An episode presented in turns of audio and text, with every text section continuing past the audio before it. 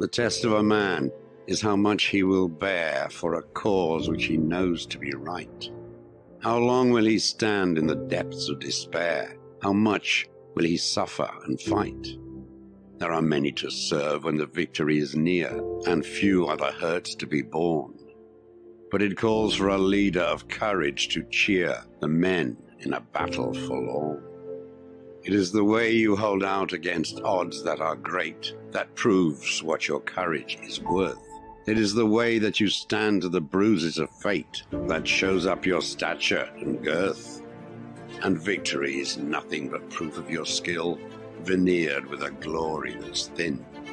Unless it is a proof of unfaltering will, and unless you have suffered to win.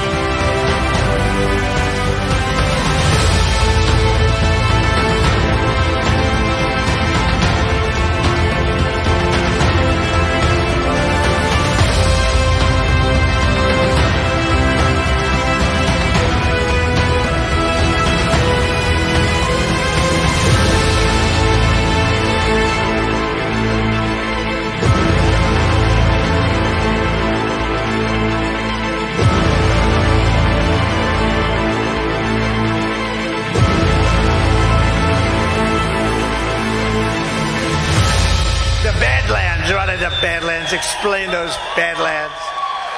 That's a hell of a name.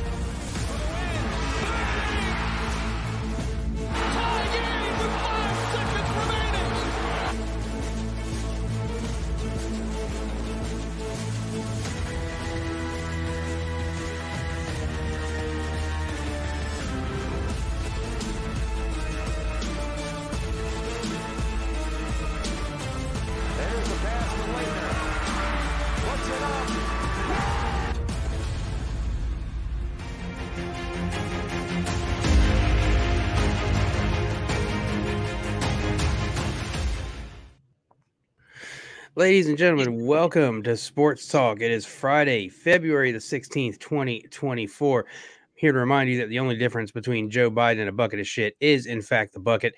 I am your host, Paul Fleury, joined by the one, the only JB White Rattler Gator, my good friend. How you doing today, JB? He's up, Paul. He's up, huh? I know. We just started. I'm already dumping on the man. You know, I mean, look, it's in my defense, it's really, really easy to do, JB. Like, I don't even have to try. Like, it just kind of happens. You know, like the sun rising. I was waking up every morning, shitting on Joe Biden. It's just kind of where we're at. You know, man, interesting week, both in sports and in the political world out there, man. You know, it's stop me where you've heard this one before, JB. Bad news breaks for Democrats. Mass shooting happens shortly afterwards. Is it me, or do these things kind of seem to be mutually exclusive to one another? Really weird. You know? What the hell kind of programming is going on here? Well, the thing is, and you know what encourages me, is people really aren't going for it anymore, JB. Like, even normal people on my Facebook are like, so wait, you mean to tell me that Travis Kelce put up a post about gun control 2 days before this shooting, and that, you know, it took attention away from Robert Hur essentially saying that Joe Biden is nothing short of a walking vegetable in the White House? Like, it's like clockwork with these people. And I saw it on my Facebook. I made a kind of vague, nondescript comment about it, right? And I was surprised at the comments I got saying, well, isn't this what we see every time bad news is coming against them? They want to come for the guns when bad news comes for them. Just super interesting, man. It's been interesting. And of course, if you missed it yesterday, Fannie Willis absolutely imploded on the stand. And it was amongst one of the most glorious things I've ever seen in my life. What's your quick take on that, JP? You know, I'm doing all of this moving. I'm sitting here. I'm distracted. And I'm seeing these reports. And I'm saying, sweet, what in the... I'm just... Because I want to whoop some ass. You know, I just want to whoop ass and Wade's ass. And it's embarrassing. You know, it's not just embarrassing to Black Americans or to lawyers. It's embarrassing to Americans. Like, what in the hell are y'all doing? And but yeah, it's on a certain level, it's a beautiful thing. Fuck around and find out, right, JB? Like, I remember that time that Melania Trump said to anybody that hits her husband, he hits back 10 times harder. And it just seems the Trump curse is so real. I mean, she literally on the stand yesterday said, yeah, no, I didn't disclose my romantic relationship. That's a felony. And you just admitted that on the stand. And today she's not testifying. So clearly her team was like, look, no, you are not getting your ass back up on that stand, because yesterday was an effing train wreck. All right. Not for us, it wasn't, but no.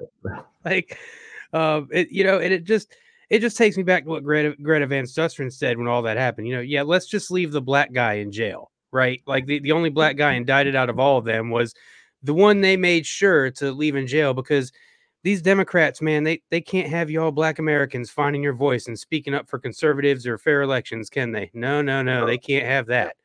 No. So, you know, obviously we're hoping everything goes Harrison's way. We're hoping everything goes Trump's way down there. I still, JB, and we'll get to the show here in a second, but I still maintain, a part of me believes that they're torpedoing their own case on purpose. Like, it got to discovery and they realized, oh shit, he's not lying. We cannot let this go to trial or we are screwed. A certain part of me thinks that's what's going on here, that they got to discovery and realized that Daddy Trump was not telling lies about having the evidence of that election being stolen. So it's going to be real interesting to see what happens there, man. But it was a complete shit show yesterday. Speaking of shit show, nice little segue there. We're going to talk today about, we're going to start the show off with what private equity could mean for college football and college sports in general. It is a slippery slope and not a good one. So we're going to talk about that. We've got an awesome look into Wembanyama's rookie season, which has been, I feel like to a certain degree, it's kind of flown under the radar exactly how good he's been at spurts because of how bad the Spurs are. They're not getting a lot of coverage. but Wembanyama has been phenomenal this season. Like, his numbers aren't like, you know, LeBron rookie season eye-popping, but the intangibles there, the eye test is there. Like, you watch him and you're like, oh man, in 3 or 4 years, this is going to be something special, like really special. Injuries barred, of course, but going to be something real special. We're going to take a look. The Orlando Heat retired Shaquille O'Neal's number the other night. We're going to take a look at that. And we're going to take a look at some NHL stuff. The Daytona 500 is this Sunday, so we're going to take a look at that. But first, going to take care of a little business, friends. The first things first is I want to thank you guys so very much for joining me and JB today and for your support. Also want to remind you guys, we were just speaking of that Fannie Willis disqualification hearing in Georgia. There is a live stream going on right now on Badlands of that event if you want to check that out at any point in time. And also want to remind you folks to continue supporting our advertising partners because, of course, without them, there is no Badlands. And I want to remind you guys to please, please, please go down there and smash that like button for me and JB. It is the biggest metric that Rumble uses to rank their shows and rate their shows. And me and JB certainly appreciate it. So speaking of those advertising partners, we're going to take a quick moment to hear from one of them. When we come back, we're going to get into some private equity and college sports and what it means. Hang with us, friends. We'll be right back. Hello, Badlanders. We constantly talk about health and different ways to help, and we get many questions about ivermectin and where to get it. That's why we've partnered with EasyRx. They have a huge selection of meds at badlandsmedia.tv/EasyRx, or you can click in the description box below and use the promo code BADLANDS for 10% off your order of $150 or more. EasyRx not only has a huge selection, but also quality assurance, big savings, and fast shipping. If you're looking for ivermectin, hydroxychloroquine, or fenbendazole, then head that way today. Don't forget about fenbendazole, friends. They've tested fenbendazole on worms or parasites that can live inside of us without obvious signs and can lead to complications from bowel obstruction to loss of appetite, loss of weight, anemia, lung infection, and liver congestion. Fenbendazole also seems to have different qualities and that some people have stated it helped them in certain areas with cancer as well. Here's a clip to remind us of what has happened when people take fenbendazole. I've done my own research that once you have wide metastasis, small cell lung cancer, you're literally a goner. The 0% chance of survival and 3 to 6 months life expectancy, and I was basically told to go home, get my affairs in order, and think about hospice. And the next day, I got a call from a large animal veterinarian in western Oklahoma who's a college friend and family friend, and he told me this crazy story about a scientist at Merck on the veterinary side who has been doing cancer research on mice, and she had hundreds of mice that she'd implanted cancers in all your body parts, brain, stomach, liver, pancreas, etc. And her mouse population came down with intestinal parasites, and so she had no choice but to save her research. She gave her all of her mice fenbendazole. If you went out to any zoo in the world, they bring in fenbendazole truckload, front-end loader, head-high piles in bays, because they give that drug to every single animal in the animal kingdom. And one of the oldest and safest drugs around, right? Yeah, it's been around for 40 years. To get your ivermectin, hydroxychloroquine, fenbendazole, and more today, head on over to badlandsmedia.tv/EasyRx, that's EASYRX, and use the promo code BADLANDS for 10% off your order of $150 or more. That's badlandsmedia.tv/EasyRx, promo code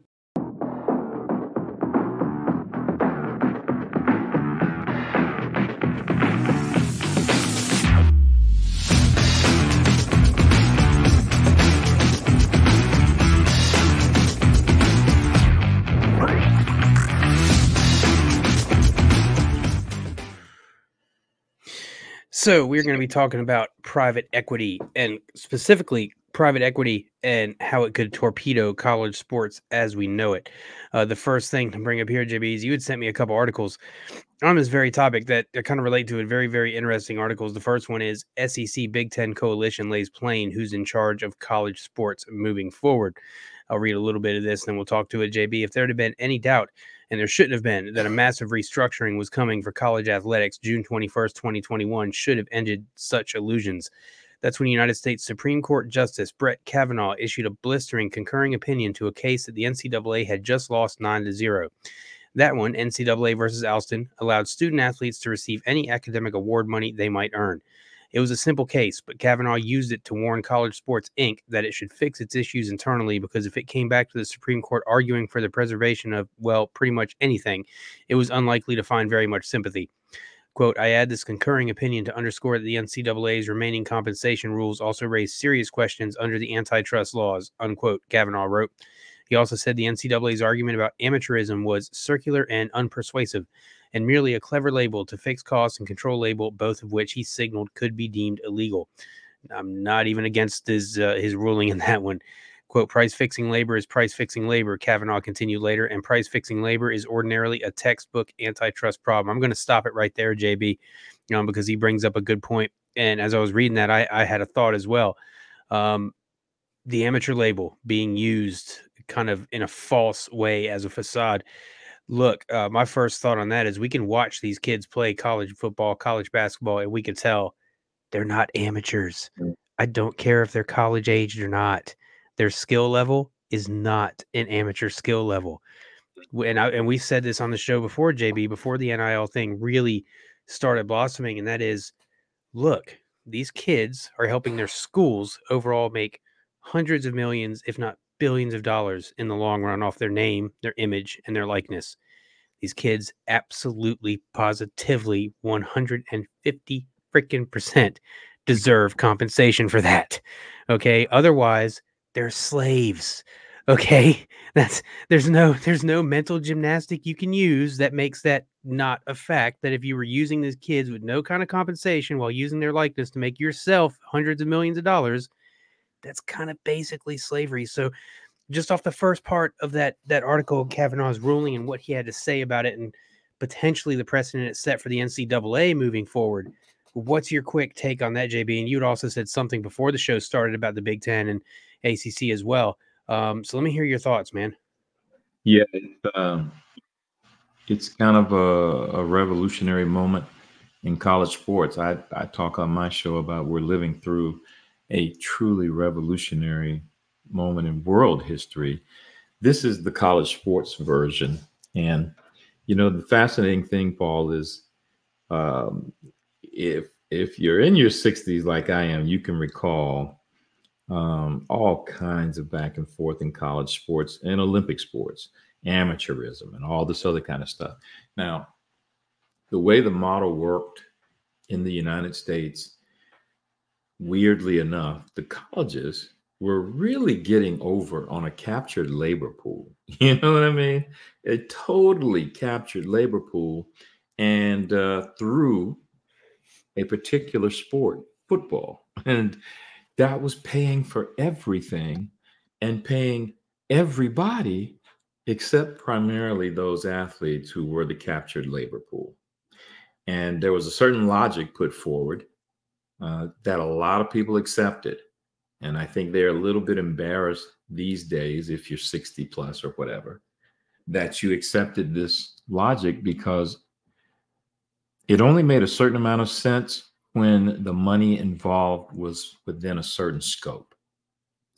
But man, the money really, once Georgia and Oklahoma was successful in that lawsuit on the TV thing, and then the NCAA no longer controlled college football television and all that good stuff. And then we had an explosion of games on TV, and everybody was happy about that. The money really started to roll in, and the logic started to make less and less sense because the salaries just continued ballooning, and these athletes were getting these small stipend, these scholarships, in some type of regulated labor that wouldn't be applicable to their fellow chemistry students or music students or any kind of other student on a college campus who was providing that kind of labor, putting in that kind of intense work. It's just incredible. But here we are now, and we're staring at the precipice of private equity coming in.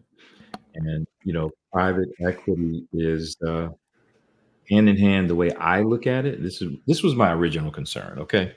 FSU is sitting there bitching and moaning about being in the ACC, and we got to get out, and we're going to do it by any means necessary. And that, if that means we got to go to private equity and get this money from them to pay to get this grant of rights obliterated or pay the penalty, that's what we're going to do. So I was sitting there thinking, as a Florida taxpayer, wait a damn minute. These damn private equity people come in, they do their little loop-de-loop stuff, and quite often there's debt imposed, they jet out, they've got their money, and they leave wreckage. And it's like, wait a minute, the taxpayers of Florida are going to somehow, FSU is going to get us in some kind of thing where we got to pay? No. Hell no. So that's what I wanted to know about what they were talking about. And there was a particularly interested FSU former quarterback who has this firm, Weatherford Capital. And I was like, okay, that sounds like some self-interested stuff that seems like a ready-made problem, and I'm very concerned about the foolishness. Now, what I'm hearing now is it seems like everything is getting ready to change, and it may change rapidly so that there may not even be a need for FSU to try and do something in terms of getting out of the ACC, because the ACC may not exist in 2 years if the Big Ten and the SEC are going to drive the train and bring into being an entirely new sports landscape, you know, for college football at a minimum, and perhaps some other college sports as well. So I'm just, you know, people don't understand that these entities, Carlyle Group, whatever, as far as the law is concerned, these are persons, you know, these are, as far as the law is concerned, and they take advantage of so much, they get over in so much, and it is a big money thing. An average American really isn't playing in that league. These are big money people who invest in these private equity funds, and then they come in, and there's a profit motive that really can get out of hand, and they could conceivably destroy rather than enhance. You got to know. Right. You got to know what you're getting involved with. And so it's like, wow, are we staring at losing? I mean, I know there are a bunch of fans, sports fans around the country who are college sports fans. And are we staring at losing that in this mad dash for money, right? And bigger contracts, and given that these athletes are going to have to be paid. Kavanaugh was pretty clear, and it was about time, right? I mean, they've been getting over on this captured labor pool.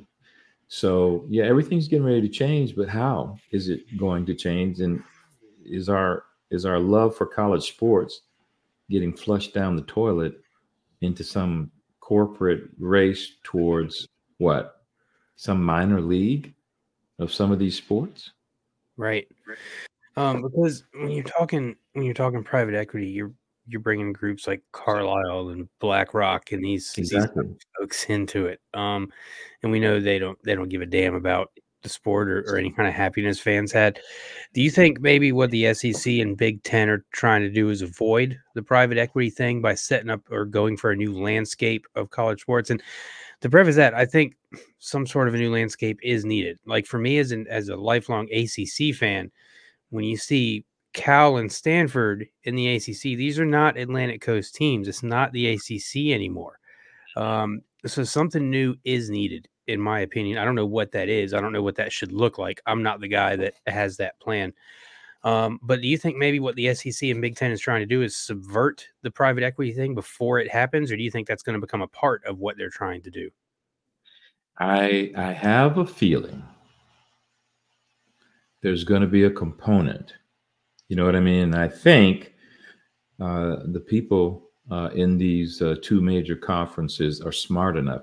I'll put it this way. I have faith in Greg Sankey, who is the commissioner of the SEC. I think he's done a phenomenal job for the conference, and he's certainly smart enough to know what he has.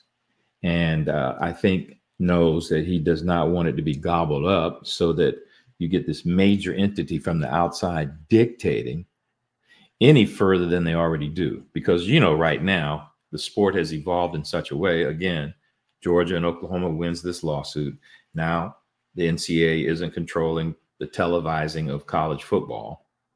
And it has just continued to mushroom and become more and more popular. So the networks have become ever more important. And in many ways, ESPN, and Fox, ABC and Fox, Disney, that is, and Fox are controlling the money that's driving the train. Let me put it that way. And so I think they are working very hard to come up with a solution that cuts off, so to speak, FSU at the pass in this attempt to try and bring in private equity.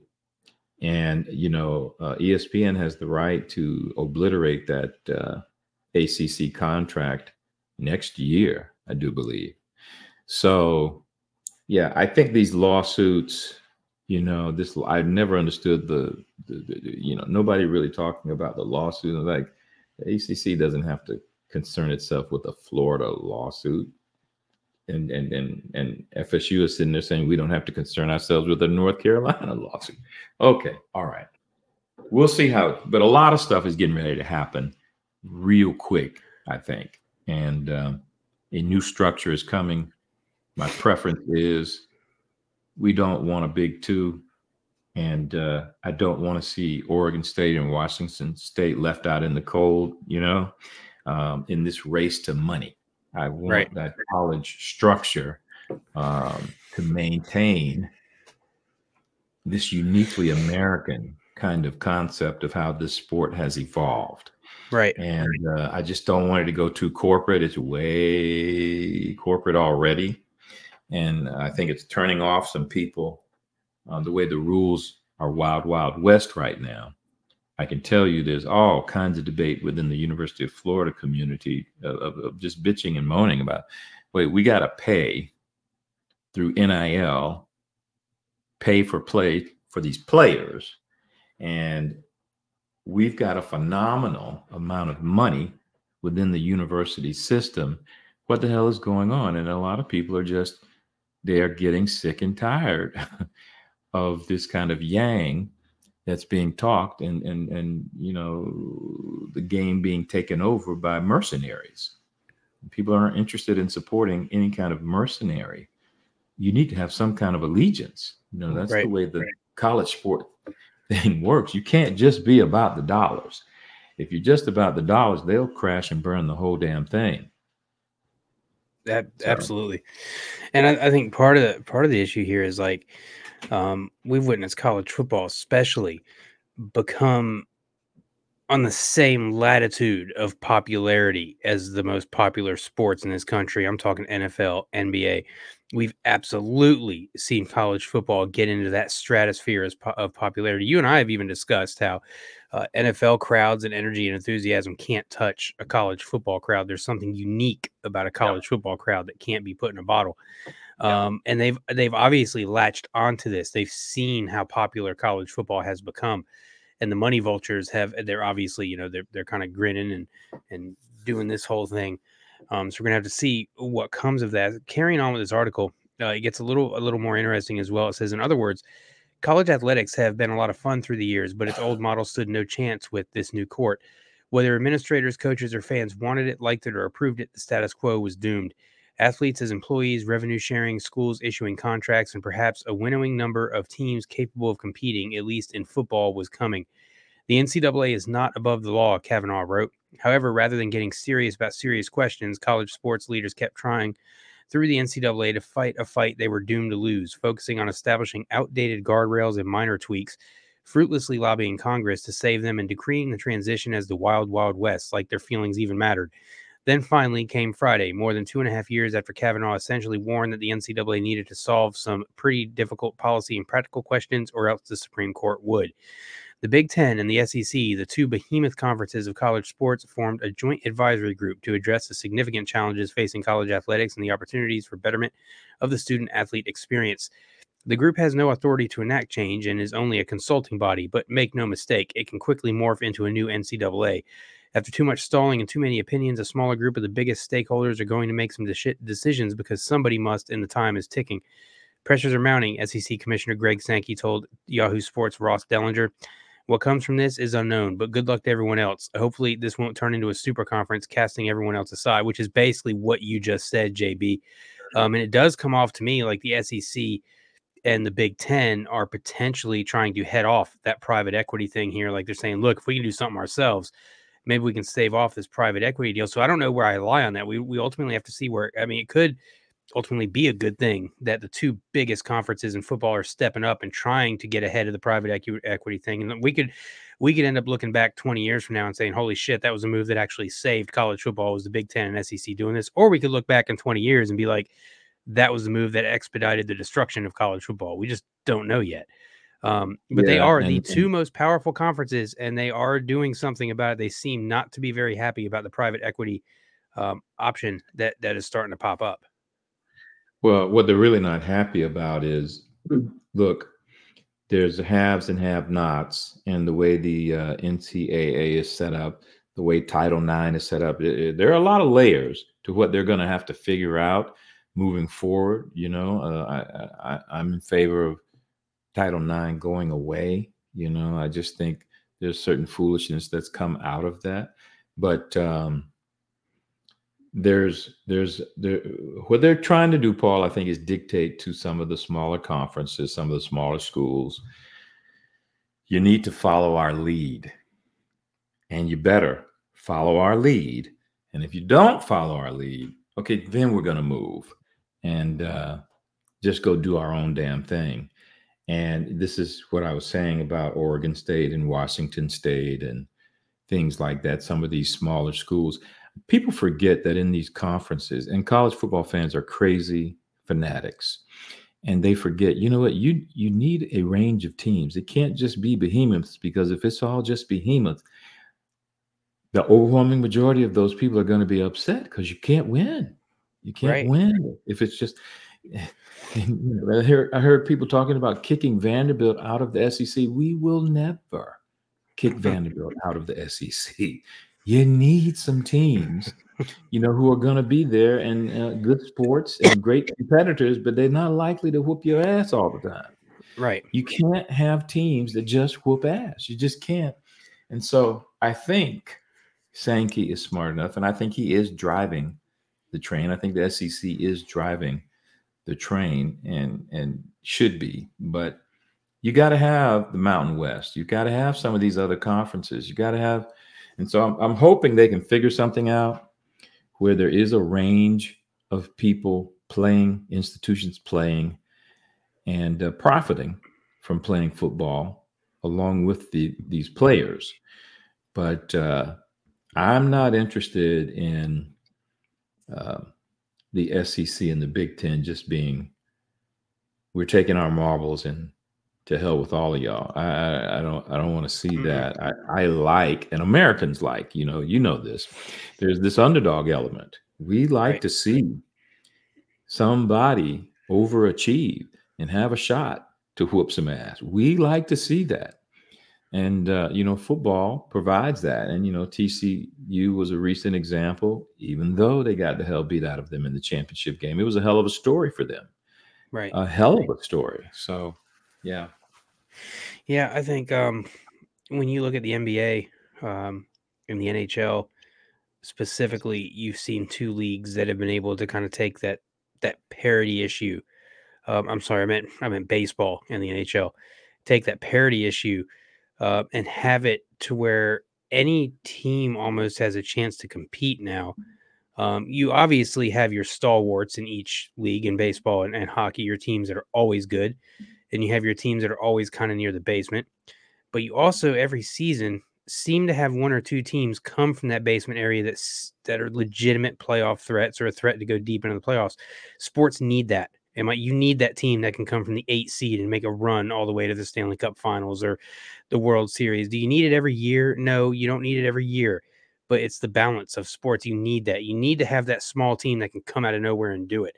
That's one of the things that endears us as Americans to sports, I think, is seeing the guy that has absolutely no chance find a way to. It's the David versus Goliath thing. It's in all of us. All of us want to go up against that task that there's no way we can handle it. And then somehow we end up slaying the giant at the end of the day. We're standing there tall. It just makes us all feel good. It makes you feel good as a human being. And it's kind of ingrained in us in America as Americans to be that way. So, the next article you sent me, actually what I'm going to do first before we look at this next one, is you had also sent me a video on private equity. Is it the most exciting thing we've ever played on this show? No, but it's important to understand exactly what goes behind private equity and how it works to understand the danger that it represents to college sports as a whole. So I don't know if we're going to watch both parts of this video. We're at least going to watch the first part to kind of set the foundation and seeds for those out there who may be a little unaware of how private equity works. And I include myself as one of those people. I kind of had a vague idea until you sent me this video, and then you watch the whole video and you're kind of like, oh yeah, that's not good. Don't do that to college football. So let's have a quick look at part one of this. Then we'll come right back around to discuss it, JB. 642 U.S. companies went bankrupt in 2023, the highest number since the Great Financial Crisis. But what's more surprising is that companies owned by private equity are 10 times more likely to go bankrupt. The problem is, 1 in every 14 workers in the U.S. collect paychecks from companies owned by private equity. But what is private equity? How do they have more money than Apple, Microsoft, Amazon, and Tesla combined? And what are they doing to the US economy?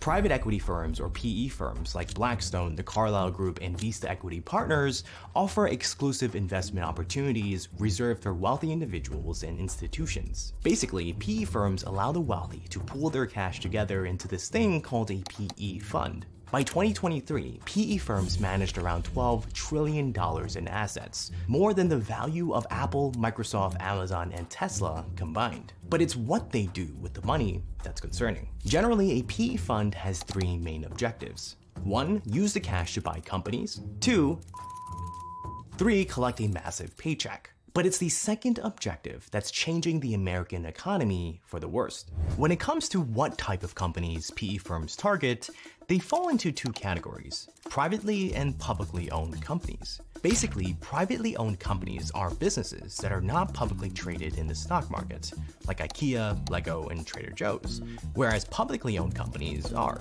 Apple, Tesla, and Amazon. When a company is publicly traded, everyone from Warren Buffett to your 15-year-old nephew can buy that company's stock. But there is a way to get stocks for free. Moomoo is offering you up to 15 free stocks. If you open and deposit $1,000, you get 15 free stocks valued up to $2,000 each. Despite the funny name, they are a registered broker-dealer with the SEC and is a member of SIPC, meaning you're covered up to $5,000, including $250,000 for cash.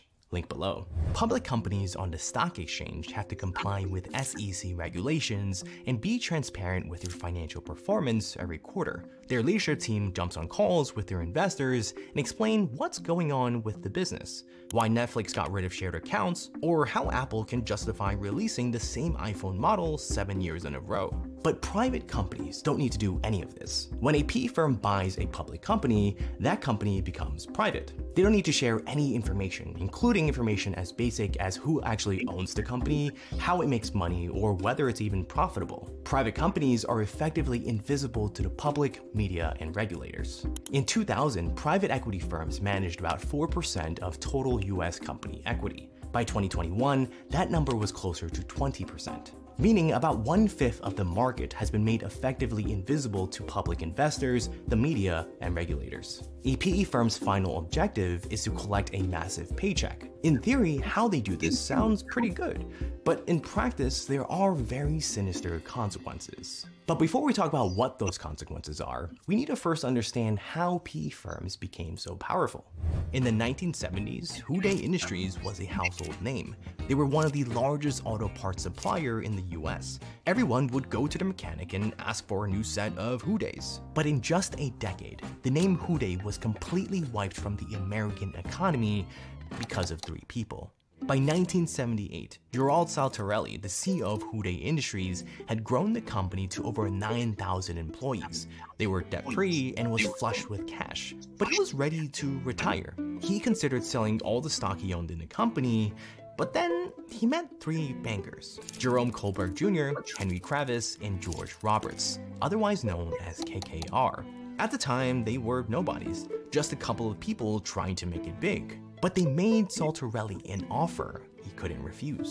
At the time, Houdet Industries stock was trading around $14.50 per share, but KKR offered to buy them out at $40 per share, a nearly 3x premium.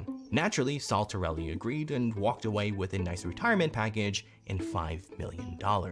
But how was any of this possible? How did a couple of nobodies afford a 3x premium? But more importantly, how did this deal become the catalyst that shaped the future of the American economy? In finance, they call KKR strategy a leveraged buyout, or LBO. Basically, it's when a PE firm borrows a ton of money to buy a company out. Sounds innocent, but what if I told you that KKR and their PE fund put in less than 1% of the total deal value, meaning they spent less than $1 million to close a deal worth nearly $400 million. The rest of the $399 million borrowed from the banks. Imagine if you could buy a $500,000 house and you only needed to put $5,000 down. But the issue isn't that they borrowed the money. Sometimes you just need to take on debt to stabilize a business, which is fine. But it's how they took on the debt. Naturally, you think if KKR borrowed the remaining 99% of the money to buy the company, then KKR would be the one to owe the lenders back. But you'd be wrong. When it comes to a leveraged buyout, the debt is actually in the name of the company they just bought, Houday Industries. Meaning, while KKR enjoyed all the benefits of owning Houday Industries, making executive decisions, and taking a huge chunk of any profits, it's actually Houday Industries who's ultimately on the hook to pay back the loan with interest. It's this minute detail that would change the face of the American economy forever. The Houday deal was historic, and Wall Street started to pay attention. But when the 1981 recession hit, things became bad. Houday was in deep trouble. Normally, when a business faces financial pains, they can borrow money against their equity to shore up their cash flow. But Houday Industries wasn't a normal case.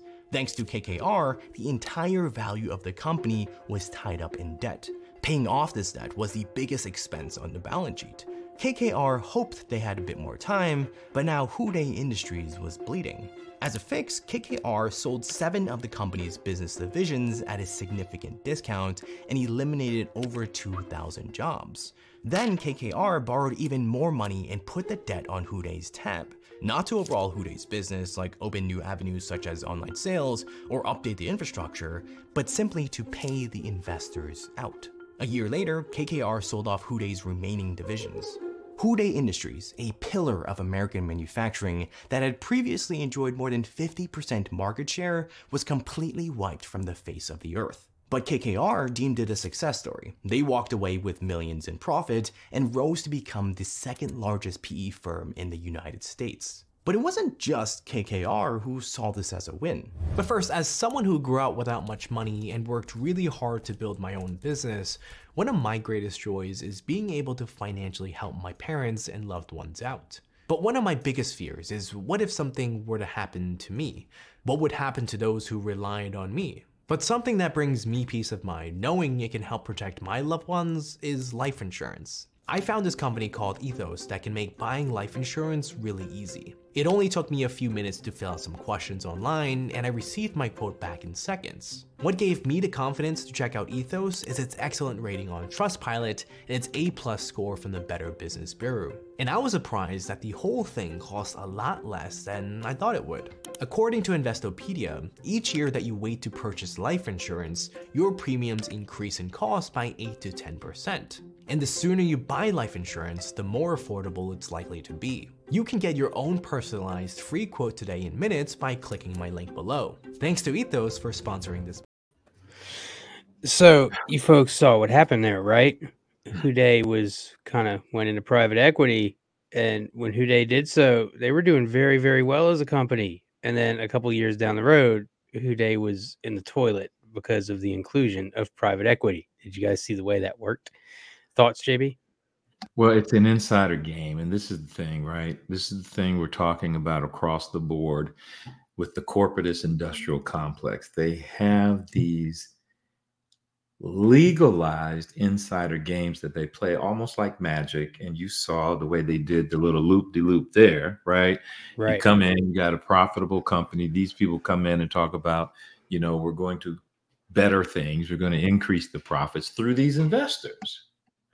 And then, okay, they get their money, they scooped, but there's been debt. And, of course, the fiat system is all based off of debt. This is another aspect of that game.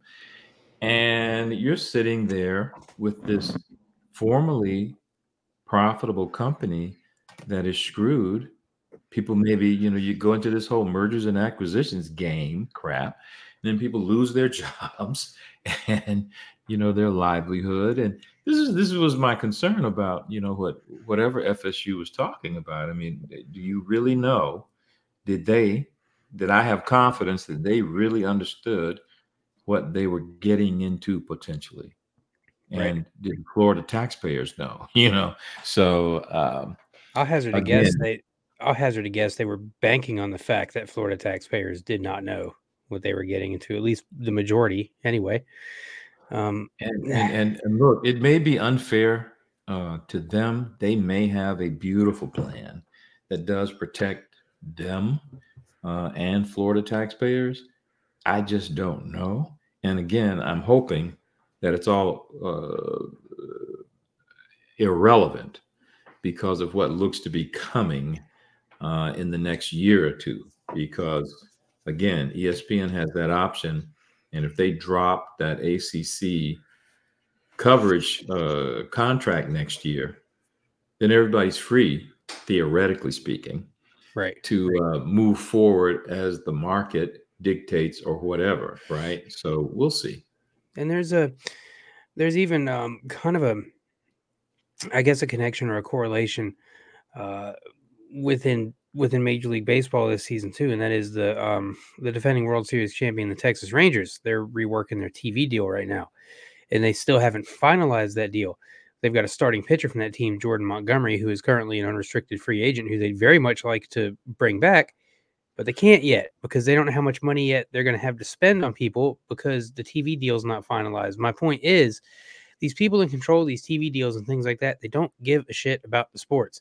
If they did, they'd have had the Texas Rangers TV deal steamed up sometime in December so the sports franchise could go about their sports business in the upcoming season of defending their World Series championship. Instead, the TV company doesn't give a shit. They've got this money hanging out there. Texas has no idea how much money they can spend on players. We're a month and a half away from the start of Major League Baseball season, and Texas, the defending freaking World Series champions, are kind of being hung out to dry a little bit on their TV deal because these companies don't care about the teams, the athletes, or the sports. They only care about the dollar. So it's kind of a little bit in the same ballpark of what we could potentially see down the road with college sports a little bit. And the next article, I'm not going to go over the whole thing, but we'll glaze over it, JB. This is another one that you had sent me pertaining to the same thing. College football kings are aligning in an effort to save the sport's future path. Amid one of the most pivotal times in college athletics, the SEC and Big Ten, the two wealthiest conferences in America, are creating a joint advisory group of university presidents, chancellors, and athletic directors to address the turmoil enveloping the industry, the league's two commissioners told Yahoo Sports in an exclusive interview this week, and this interview was from last week, my friends, or the week before, rather. This nameless joint effort, a historic cooperative movement between the country's most powerful leagues, is an initial step in their intent to steer the future of college athletics. The latest example of authority shifting from the NCAA's age-old national governance model to its more prominent conferences. JB, in alignment with Q Drops, that right there kind of reeks to me of you're witnessing the old guard kind of go away. Interesting aspect there as it relates to me and you saying that sports are being cleaned up and brought into alignment as well. We'll have to see how this plays out, but just kind of interesting that that's the way they worded that. The Joint Advisory Board is tasked with tackling the most pressing challenges before the industry in what Big Ten and SEC commissioners describe as an urgent mission to find solutions for issues such as ongoing antitrust lawsuits, most notably the multi-billion-dollar House case, disagreements over the NCAA's new governance proposal, Project DI, and the unsettled landscape of athlete transfer movement, tampering charges, and name, image, and likeness inducements. Big Ten Commissioner Tony Petitti calls the joint move a meaningful step in an effort to fix things. SEC Commissioner Greg Sankey described it as a search for a common-sense solution that he hopes will lead to a much brighter horizon. The commissioners both strongly rebuke any notion that the creation of this advisory board is a move toward a breakaway from the college sports governing body. The Big Ten and SEC remain prominent members of the NCAA, both in governance and national competition, they say. The joint board does not hold unilateral authority, and they will have no motivation to simply declare anything, Sankey said. So that's all good and well, and you may not have the motivation to declare anything or say anything. Looks like JB's having internet issues at the moment. But it looks like they have no motivation to simply or declare anything, but it's the Big Ten and the SEC. They're all powerful and all knowing. So of course, Don't know. I don't know how much I buy that, or I don't know how much they'll stick to not wanting to influence, use their power or anything to influence. So let's go ahead and take a look at a private equity video concerning college sports specifically. Found this one on YouTube last night. And these gentlemen are discussing this exact issue within college sports. Let's have a look. Fact that, you know, you have school leaders that maybe don't want to sever even more historic rivalries, or they haven't figured out a great solution for their other sports packages.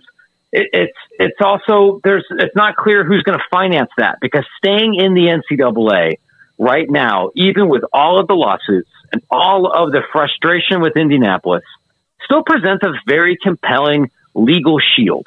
And, you know, we heard this from multiple, you know, P5 ADs when there were a bunch of Lead One meetings last year about, hey, really even pushing FBS to move completely outside the auspices of you know, the current governance structure and move to something totally different. And they realized, oh my gosh, now we're going to be liable for our own insurance.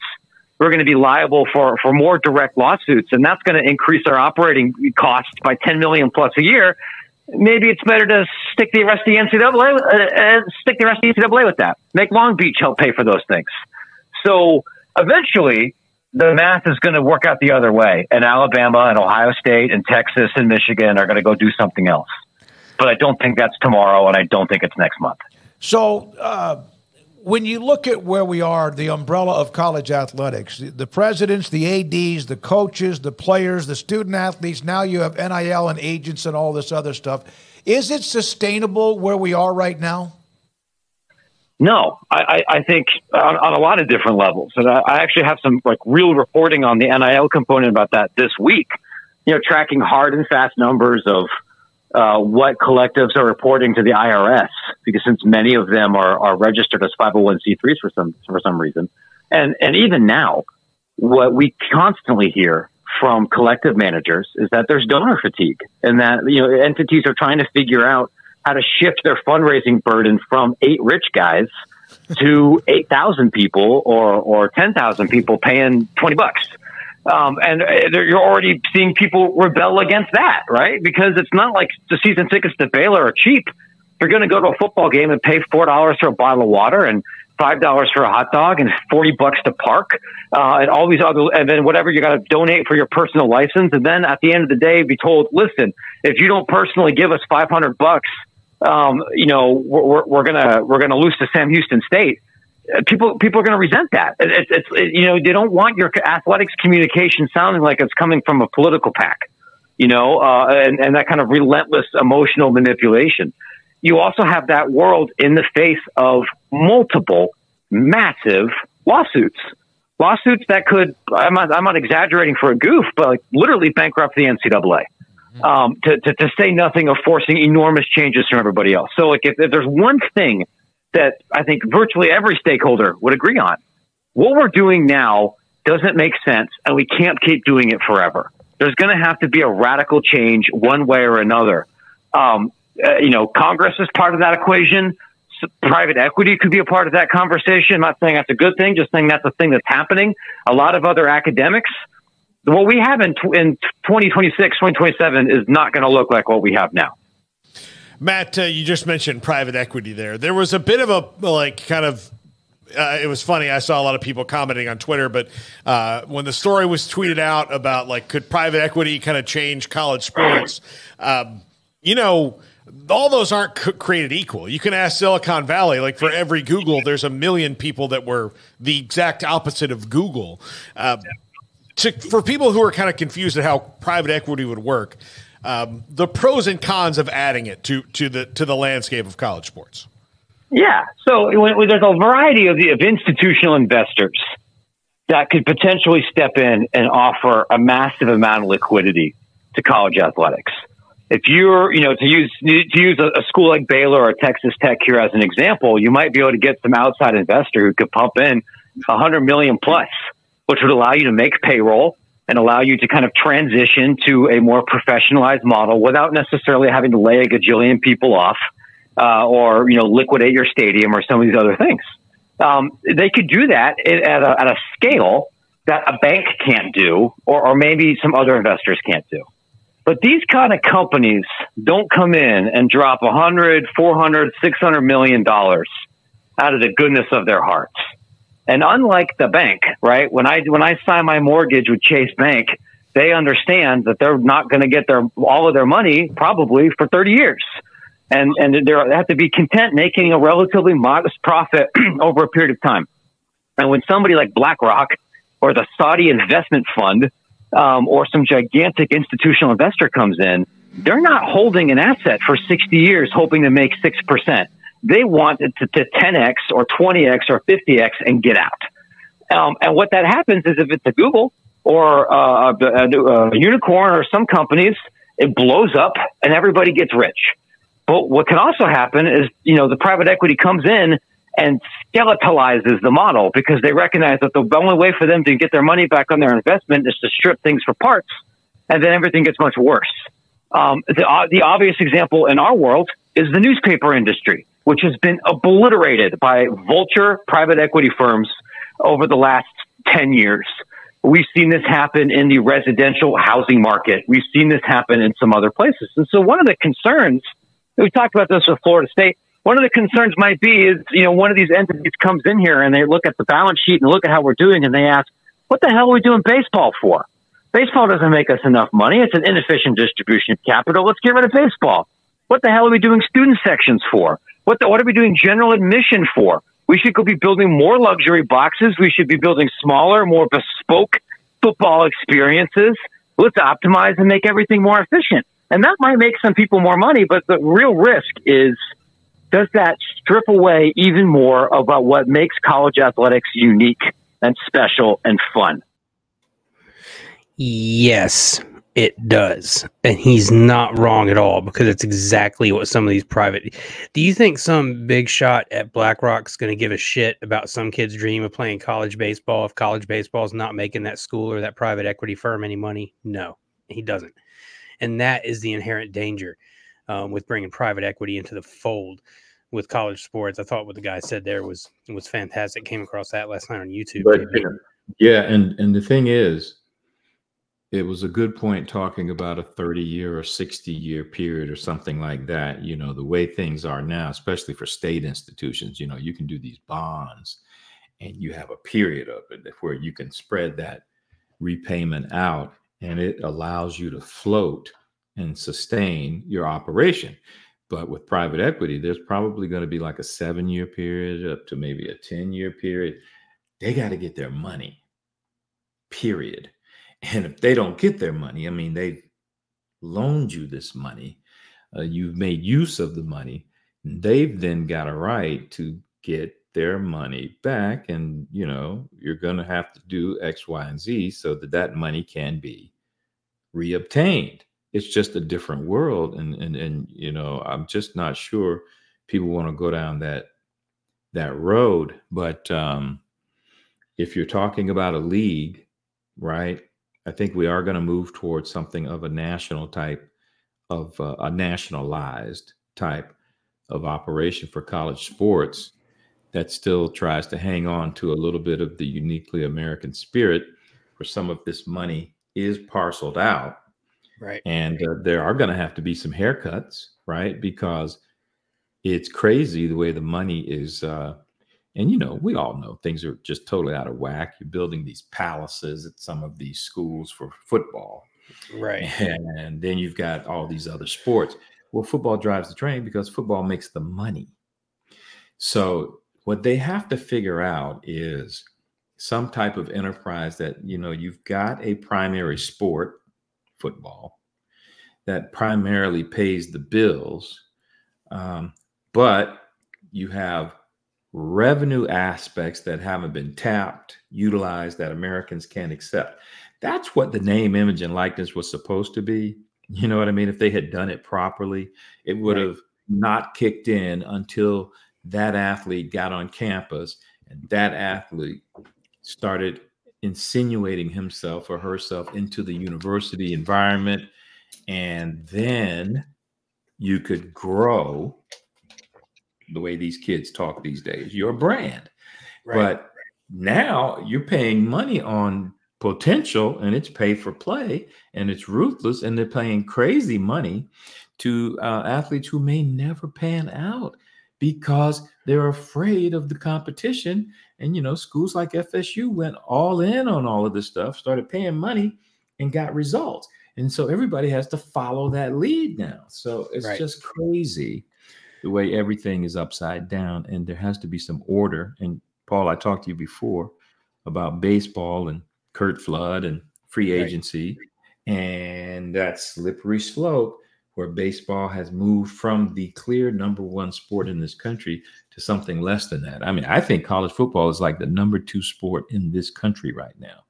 I don't disagree. So it's just, you have to be really careful because it ultimately comes down to the paying public, and the paying public gets sick of you.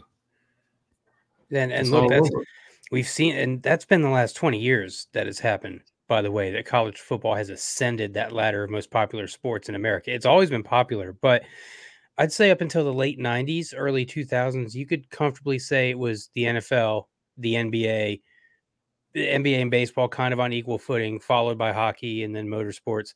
But I think now it's not even really an objective opinion. It's the NFL, college football. And then college football has absolutely surpassed the NBA and Major League Baseball and hockey as a most popular and favorite sport in this country. Part of that was because of the diversity and parity they created. Part of that was because of the playoff system and a finite way to decide who your champion is. And part of that is this stuff we've been sitting here discussing today, JB. I can see it becoming the kind of thing where you said it's heading toward becoming nationalized, where you're almost going to have, like, let's say, for lack of a better phrase, an American conference and a national conference in the NCAA. Maybe we'll see these old conferences, you know, become divisions. So you'd have like the SEC division and the ACC division and things like that, but it's going to happen. I think college football is becoming too popular, too big, and too branded for them not to eventually go this way. I think that's the way it's shaken out, and we'll have to see how this goes, man. It's certainly an interesting conversation to head into the next college sports season, especially college football. And it does certainly seem like what you said, and this is ramping up quick. These things are going to happen quick within college football. So we're going to have to see what happens, man.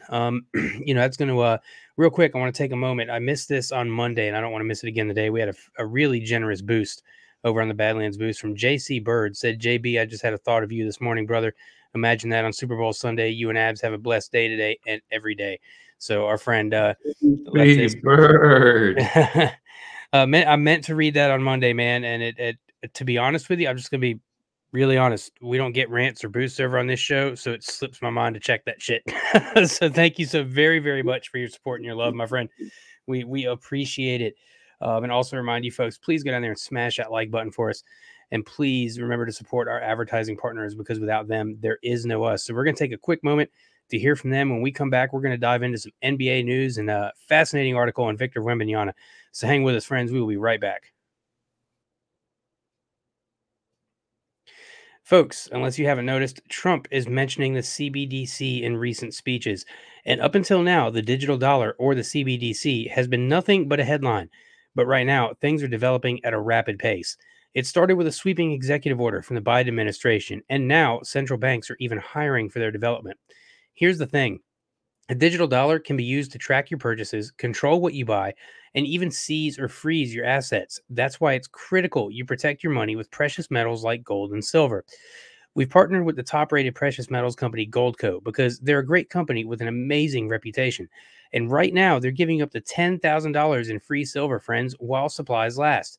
Plus, all qualified callers this week will receive a free Ronald Reagan silver coin.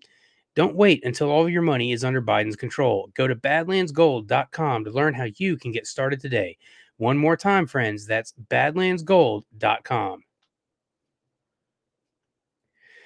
Badlanders, it's time to rebel against the system. The powers that be don't want us healthy, period. They thrive on us being sick, overweight, and dependent.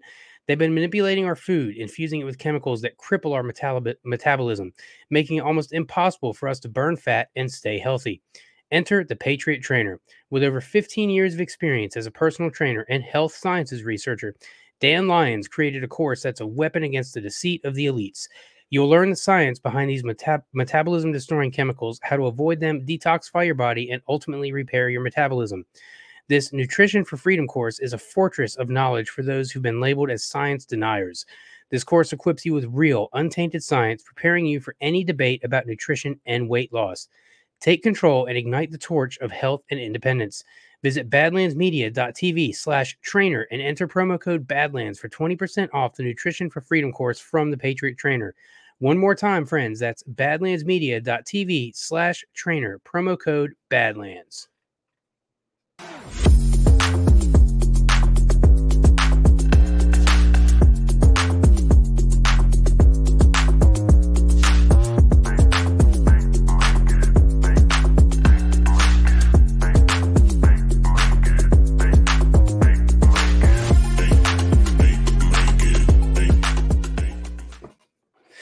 Welcome back, my friends. And before we dive into a fascinating Victor Wembanyama article, we're going to take a quick look at the NBA standings at this point, my friends, as it's definitely reaching that point of the season where we should be paying attention. And out in the Eastern Conference, we have the Boston Celtics sitting atop at 43-12, 6 games behind them. In the number 2 slot are the Cleveland Cavaliers at 36-17. That third slot currently being taken up by the Milwaukee Bucks at 35-21, 8.5 games back. JB, the Bucks have lost 2 in a row, and they are 3-7 in their last 10. That is not the proper trend they would like to be seeing at this point. Kind of leads you to believe maybe some of the problems with that roster went beyond Higgins as their coach. The New York Knicks sitting in the 4th spot, 33-22. The 5th slot belongs to the Philadelphia 76ers for the moment at 32-22. But again, Joel Embiid, basically, they haven't said he's done for the regular season, but they've basically said he's done for the regular season with that knee issue.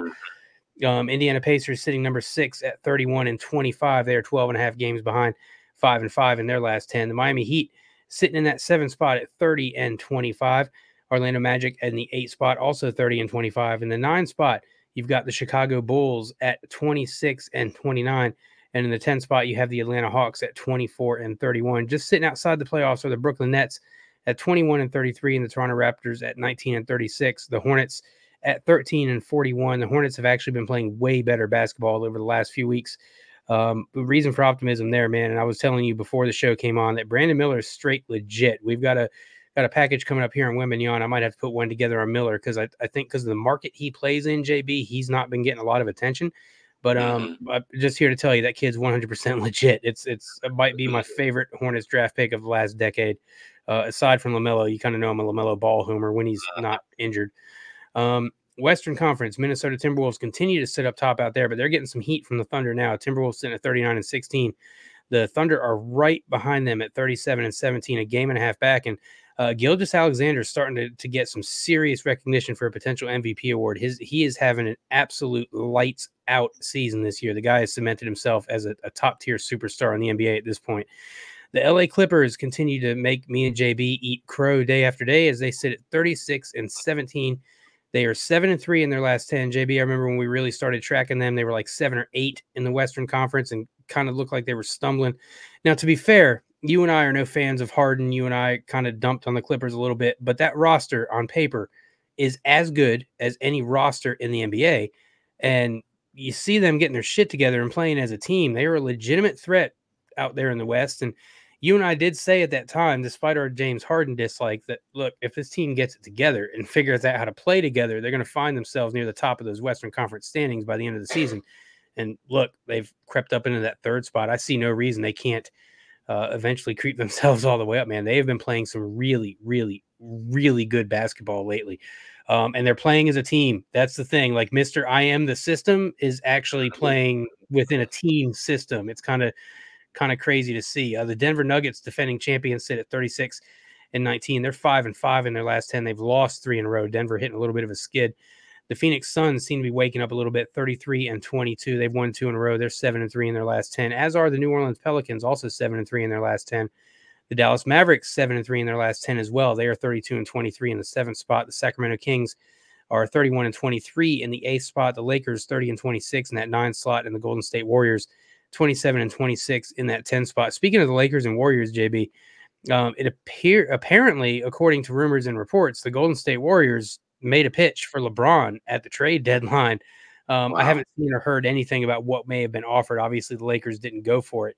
Well, maybe LeBron didn't go for it. Ultimately, he would have say in where he's going, which raises an interesting question. Do you think he finishes his career with the Lakers, or do you think he's going to going to wind up somewhere else before his playing days are done, JB? I think it may be determined by what's out there in terms of where he might be able to land. I think he might be open to that. I mean, look, I don't think his son is going to be NBA material, and I'm hoping he's not hung up on that. You know what I mean? I can understand your son and family things will blind you, but everything I see, everything I hear, okay, he's not going to be NBA material. Let it go. And so if that means a real opportunity opens up where he can be a contributor somewhere for a team that's competing for a championship, that might be interesting. That might be very interesting. I was down in South Florida for the Super Bowl and talking to a guy, and he thought it was more impressive for LeBron to win multiple titles in different places rather than less impressive. But I think that's a minority point of view. But Los Angeles, I don't know, man. I don't know. It just hasn't worked out, I'm sure, the way he hoped. Right. But he's still balling, and yeah, he's still playing at a very, very, very high level and still producing. I do not think the Los Angeles experiment has went exactly the way he hoped that it would. Obviously, they do have a title there with him, but it was that COVID title, right? Like the bubble title, and at the time of the COVID season, I was in fairly frequent communication with a former NHL player that had won a Stanley Cup, and he told me, as it pertained to the NHL, they were calling it, like, players behind the scenes were calling it the COVID Cup that year. Like they didn't give a shit. They didn't care. They went out there and played because they had to. They were contractually obligated to. But if you think these players enjoyed playing in empty ass arenas, nah, dog. Like they're absolutely a love for the game is a big part of it. Part of that love for the game is experiencing the crowd reaction and interactions with the crowd. So if you think these athletes had any kind of fun or took it seriously when they were made to play in these bubbles, no. So I think LeBron would ultimately love to win a championship in LA full gore, full season, right. No bubble, playoff right. Crowd and everything. And I don't know that he's going to get that opportunity in LA with the time he has left, JB. I'm not seeing it in their roster. I'm not seeing it in future plans. I'm not seeing it with their salary cap issues. I'm just not seeing it. I'm not seeing the construction of a roster that can get him anywhere near that. Not with the way Minnesota's playing this season, not with Denver out there, not with Oklahoma City rising. Like it's just too tall an order out there for them, I think. Now, I do have, before we move on to the Wemby thing, I do have one question. How do you think it would have worked though? Had the trade happened, you got LeBron and Curry on the same team. How would that ever work? Do you think it would work, or do you think it would be a little too much from two polarizing players? Well, here's the thing.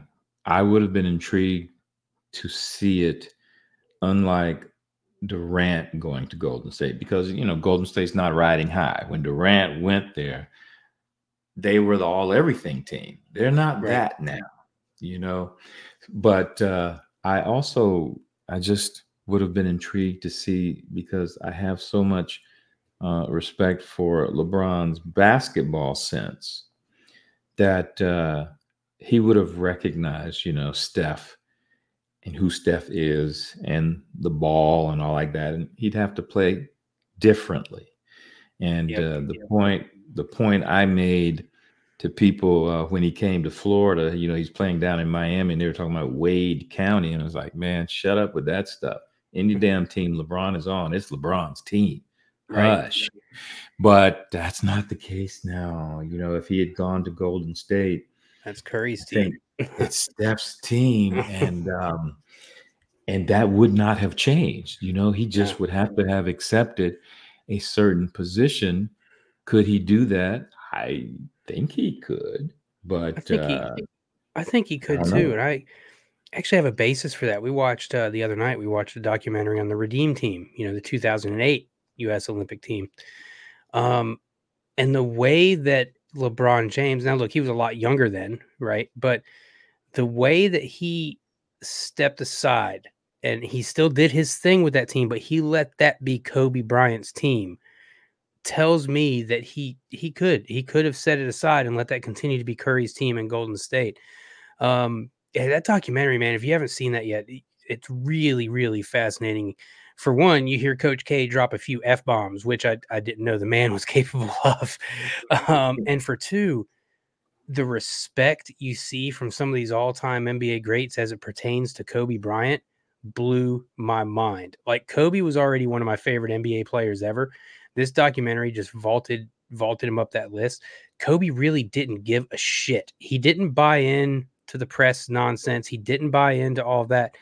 LeBron James said in this documentary, he said, my first experience with Kobe Bryant was, he walks into the building and walks into the locker room and he doesn't say shit. He's just ice cold and just straight.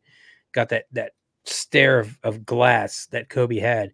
And LeBron was like, my first opinion was like, oh, this nigga's the real deal. Like, you don't cross this dude. You don't talk back to him. You don't disrespect him. You don't go against him at all. Like, he said from the moment that Kobe walked into that locker room, his professionalism and his, I don't even know how to word it. Like, LeBron was kind of like his grace, the way that he carries himself preceded him into that locker room. And they said the first day of team practices, before Kobe had shown up, they were all like kind of rolling around, waking up 7:30, 8 in the morning, getting to the gym around 9. The first day Kobe's on the team, Carmelo Anthony's like, I'm down in the lobby of the hotel. We've been up playing games all night. It's like 4 o'clock in the morning. And I see Kobe go walking out with his damn gym bag. And here's Kobe at 4 in the morning going out the hotel to hit the gym by 5, doing his own workout from 5 to 7 in the morning before official team workouts. And Carmelo Anthony said, let me tell you what, within a week, everybody on the team was doing that. And it was because Kobe did it first. He didn't ask anybody to. He didn't say you have to do this. That was the respect those dudes held for Kobe Bryant, was that Kobe's doing this. Well, we can't let Kobe do it alone. Hell no, we got to go do it too. And so I think from that standpoint, you see, if you watch the documentary, see how LeBron took a backseat to Kobe in that situation. I think it could work if LeBron were to ever try to team up with Curry. I think that LeBron has only gotten wiser on the floor in the years since then, man. I really do. And it's no secret I can't stand the man, but as far as the player, he's one of the 3 best ever to me. Him, MJ, and Kobe are the 3 best ever to me. Yeah. Kobe manifested that Mamba mentality. You know what I mean? You lead by example. Damn your mouth. Lead by example. And that's I don't want to say a lost art. It's not as well established as it used to be. A lot of stuff these days is mouthy. Oh man, I'm having a camera issue now. Oh goodness. Oh my goodness, the technical gremlins are real for JB today, as they do seem to be happening fairly frequently at points. And you know what? Since we started this show, the technical gremlins have been an issue for us. So I'm going to go ahead and you know what? Here's what we're going to do, friends. I'm going to play this or start reading this article, and we'll get to a video here in just a second. So this is an article on Victor Wembanyama's unbelievable first half highlights. He's gotten some press, but me and JB we're kind of talking about how we don't think he's necessarily gotten the press and the weight that he should, because the Spurs are terrible this year, and so naturally national outlets aren't going to pay a ton of attention to him. They have paid attention to Wembanyama, and he's having a great rookie season. So let's read on this for just a second here, my friends. There are a few good players in the NBA who know, or there are a few players in the NBA who know more about Victor Wembanyama than Rudy Gobert does. The two unusually tall Frenchmen have known each other for years, with 31-year-old Gobert having imparted wisdom to 20-year-old Wembanyama as he made his journey to the NBA. A good portion of NBA fans got their first look more than 3 years ago at Wembanyama, then 16 years old and playing the Nanterre 92 in France, when he played a game of 2-on-2 against Gobert and former NBA center Vincent Poirier in an empty gym. Already 7'3", then Wembanyama impressed a viral audience with a dizzying array of step-back jumpers and off-the-ball moves against the 3-time Defensive Player of the Year. The two Frenchmen met as NBA players for the first time when Wembanyama's San Antonio Spurs met Gobert's Minnesota Timberwolves on November 10th, with Wembanyama putting up 29 points on 12 of 21 shooting to go along with 9 boards and 4 blocks. Gobert heaped praise on the rookie, saying he was occupying minds and altering shots at an uncommonly early age. Gobert's report was succinct and tantalizing. The young star, he said, would be a real problem really soon for everyone across the league. It took less than 4 months. And while Wembanyama's evolution is far from complete, Gobert is looking more prophetic by the day. The rookie has already produced more than a season's worth of highlights that have left his teammates and his opponents in awe. It's so hard to imagine what it's going to be if he keeps, and he will, up after a couple years of working, Gobert said. I can't even imagine how he's going to evolve, which it is, if you've watched Wembanyama play, it's not too far outside of the realm of possibility. So let's take a look at the first video that was in this article. It's this video up here at the top. And it's a look at some of his most memorizing moments from the first half of the season. Victor Wembanyama is not only the greatest draft prospect in the history of the NBA, he may be the greatest prospect in the history of team sports. He is as big, as young, and as skilled as anybody we've ever seen in the modern era in the NBA. I'm labeling like this unicorn thing. Everybody's been a unicorn over the last few years. We're doing like alien. Oh, Wemby! He's like the 2K creative player. Every point guard that wants to be 7 foot. Chico type vibe. Yeah. This kid does stuff you've never seen anybody do. Victor rolling to the bucket. Oh, authority! He's got skill and he's got heart. Oh, my goodness. He's a 7'4" version of Kevin Durant. He could do it all. He's a special talent, man.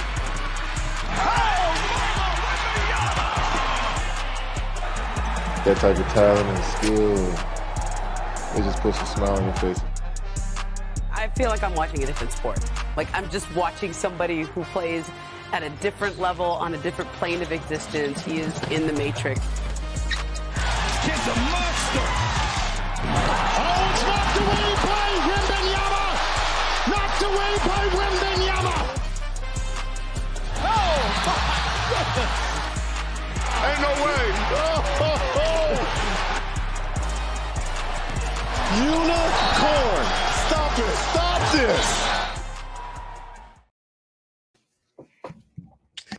this. What an incredible player this kid is. So moving on in this article, it goes on to another clip called October 20th at the Golden State Warriors. 90 seconds of what the hell was that? Let's go ahead and take a look at 90 seconds of Wembanyama doing some just crazy Wembanyama things. Bro, they finally dip down and get Wembanyama, but have Vassell and have Keldon Johnson. They are rebuilding right in front of our eyes. Yeah, I think it's a mentality shift. Last year, as you see, Wembanyama, like 8 foot wingspan. He blocked that three. That, you know, this is, we got to watch Wembanyama's block, but the turnovers. What's that from a player's mindset of the coach saying, hey, we can't turn it over in the first 5 minutes of the game? And Warriors are just trying to attack all these switches. Juan, you were really good at switching. Just talk about the importance of being that versatile as Wembanyama. His versatility on both ends of the floor is showing out right now. You can switch everything. Yeah. It's hard to score on it. There's like a buffer between the ball and the wow. Come on, man.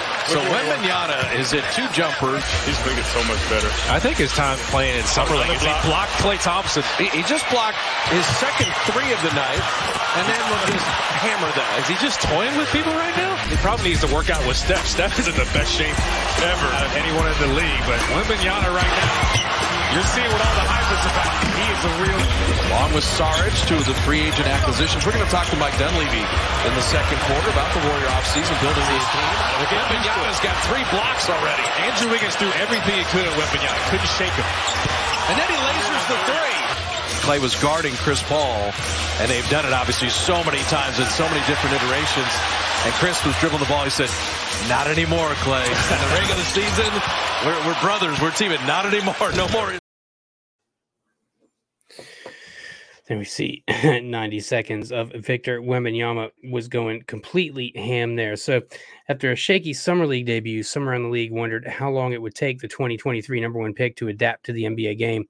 Any lingering concerns were answered resoundingly in the Spurs preseason finale against the Warriors. In one 90-second span in the first quarter, which you just saw, Wembanyama made a pull-up jumper after a crossover and a pump fake that got Andrew Wiggins fully airborne, drove baseline on Klay Thompson, got fouled, and made the shot from a nearly impossible angle before converting the free throw, blocked the Thompson three-point attempt from the top of the key, then hesitated before slamming it home on the other end as Thompson flew by, blocked a Wiggins drive in the lane, and on the next possession, swished home a 28-foot three-pointer. When Wembanyama and the Spurs traveled back to San Francisco for an in-season tournament game, Steph Curry spoke about how much the rookie changes the game. Quote, "You can't do the same thing you normally do. He blocked my shot on a floater, and I don't even think he jumped. He just went like that," Curry said, gesturing with his arm, and knocked it off the backboard. "It still catches you by surprise, the stuff that he does because of his stature." October 27th versus the Houston Rockets, not one, but two game-saving blocks. The Spurs' first win of the season happened in part because of a pair of blocks on the same play with different hands. Let's go ahead and have a look at that now, my friends. Welcome back, JB. I see you've sorted your technical issues for the time being over there. I was just getting into the Wembanyama stuff, man. We went over a first video that showed kind of his highlights to this point of the season, and the next one we just went over was 90 seconds of pure madness by Wembanyama in the preseason, and now we're just about to take a look at this one that I was describing, which is two blocks with opposing hands in a span of just a couple seconds. Let's have a look at this one. The Rockets advantage. Smith. Oh, my. Blocked by Wemby. Blocked again by Wemby. Get it out of here. Push the ball. Johnson on the drive. And he's fouled. Wow. Brooks is like, what the fuck was that? On a defensive end from Victor. Well, back-to-back blocks. And Jabari Smith tried to challenge him. Oh. Get that shit out of here. And he tried to sneak it by him again. Get that shit out of here, too. He had 11 victims at 12. Unreal, man. He was at 12 feet. And look, what we're seeing from Wembanyama right now is basically raw talent and pure skill. Like, you're seeing him without any kind of, like, you're seeing the edge without any kind of like finesse put on it yet. Like this should scare the shit out of everybody else in the NBA right now. With the Spurs trailing by three with 2 minutes to go, Rockets forward Jabari Smith Jr. caught a pass from Jalen Green and was driving for a dunk. Then he met a waiting Wembanyama, who swatted his dunk away with his right hand and stumbled backwards out of bounds. Smith gathered the rebound, and as he tried to go back up for a reverse putback layup, Wembanyama got back in bounds and blocked that attempt with his left hand. He's going to make some amazing plays at least once a game, Spurs guard Devin Vassell said, and I think today he probably had three or four. The Spurs went on to win the game 126-122 in overtime, with Wembanyama giving the Spurs the lead for good with a jumper over Dylan Brooks. Now move ahead to January 2nd at the Memphis Grizzlies, the signature one-legged three. It's hard to imagine anyone who had just turned 20 and hadn't even played 50 games in the NBA having a signature move, but Wembanyama isn't just anyone. A 7'4" center shooting any type of a three-pointer is something of an anomaly, but Wembanyama has, since his days in France, specialized in one specific type of three-pointer, the one-legged tray. He used the move in FIBA play with the French national team and during his days playing for Mets 92, and he practices it, typically getting at least one up during his pregame routine. In Miami during a shoot-around earlier this season, Wembanyama even had teammates Zach Collins and Sandro, I'm not even going to try, attempting them. Its first appearance in the NBA was on January 2nd against the Grizzlies. Dribbling near the logo, Wembanyama was working against then-Memphis center Bismack Biyombo. With 10 seconds remaining on the shot clock, Wembanyama took one step off the Grizzlies logo and rose up to one leg to fire a 30-footer from the top of the key. It hit off the backboard, then the rim, then spun up in the air and hit the top of the backboard again before falling in. That shit was wild, Vassell told ESPN. That's a wild-ass play. I ain't never seen nobody shoot it off one leg like that. Let's go ahead and have a look at the one-legged three. Spurs are, on average, minus -7 points in third quarters. Morant trying to knock it away from Champagny. That is the worst. Here is a made three by Wembanyama, and San Antonio has a lead. Looked like he'd just be messing around in the backyard playing some horse with that shit. The whole crowd was just like, what? What? What was this? The whole crowd's like, hold on a second. That does not compute at all.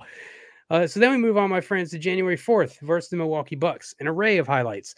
When asked what their favorite Wembanyama highlight of the season was, multiple teammates cited their meeting with the Bucks 2 days after the Grizzlies games, but couldn't agree on which play was the best. Keldon Johnson's pick was a play in the second quarter when Wembanyama answered a Giannis Antetokounmpo highlight slam with one of his own, with a twist. Wembanyama split a double team from Antetokounmpo and Pat Connaughton, but found himself just to the right of the free throw line with no momentum toward the basket. Too far to take off for a dunk, so he improvised. With a clear lane ahead of him, Wembanyama tossed the ball underhand off the glass, caught it while he was in midair, and threw down a self-alley-oop, the kind that is usually only seen in NBA All-Star games.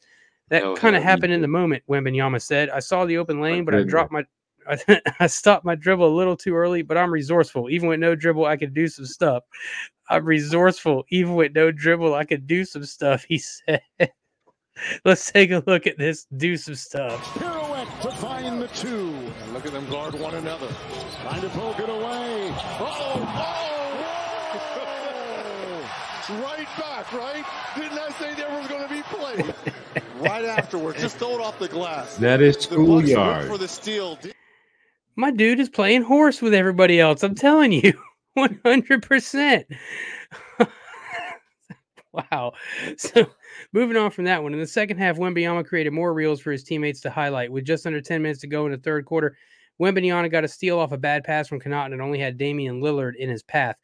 Lillard, perhaps sensing the looming futility of his effort, went for the strip, but Wembanyama went behind his back. As he did, he rose to the rim to dunk over a Brooke Lopez contest. Wembanyama flexed as he walked toward the Spurs tunnel that led back to the locker room. That topped the list for Spurs guard Devontae Graham. I see him going to get ready to do the behind the back, and I'm like, oh, okay, that's tough. But then I'm like, oh, shit, is that Brooke? Graham told ESPN. Brooke was coming from behind, and I thought he was about to block it. But somehow, someway, Wembanyama barely jumped too. He just reached his arms up and dunked it. That's definitely number one. So let's go ahead and have a look at this one now, my friends. For Wembanyama, just put in his 10th, 12 for Middleton. Wembanyama, goes by! Stop this! Look at this. This is around a guard in Lillard and a finish over a 7-footer. Yeah, you're not supposed to be able to do that. No. And it's not like Brooke Lopez is some, like, second-rate garbage NBA player, you know? Like, what I love is just how effortlessly he moved that ball. Usually for a big man like that, he just can't move the ball, swing it around his hip like that and continue the flow. But he did. Like, wow. Yeah, it's insane. He's, you know, is he a little bit sloppy and janky right now? Yeah. You know, he's 7'4" without a whole lot of finesse and training put to his game yet at a professional level. Just wait 3 or 4 seasons, man. It's going to be unreal. Wait about 3 or 4 seasons and 20 or 30 more pounds in this dude. And he's really comfortable. He's really comfortable. I saw you while I was trying to get back on. My other laptop was playing the show, and I saw his little behind the back. He's really comfortable maneuvering the ball behind the back and switching hands. And it's like, wow, I didn't know that. Wow. Yeah, and he looks very, very relaxed. You know, like that's the thing. He looks super relaxed and on top of it and just not even really worried at all. Like he doesn't look like there's anything really that's too hard for him. Like he just looks like he almost looks like an animal that's in the process of figuring something out. Like you watch a dog learning a new trick or learning how to do something and they slowly figure it out and then they figure it out and they never struggle with it again. It's the same thing here. He's figuring it out and it's next season will be even better. And the year after that, probably 2 years from now, when we're watching this kid, we're going to be going, holy shit. Like, what do we have here? Wembanyama capped off the ridiculous evening in the final minute of the game. As the Spurs were trying to complete the comeback, clinging to just a 3-point lead, Antetokounmpo drove on Wembanyama and put his shoulder into the rookie, trying to use all of his 242-pound frame to knock the 209-pound Wembanyama out of the picture. Antetokounmpo rose for a dunk, but the long arms of Wembanyama were there to meet him.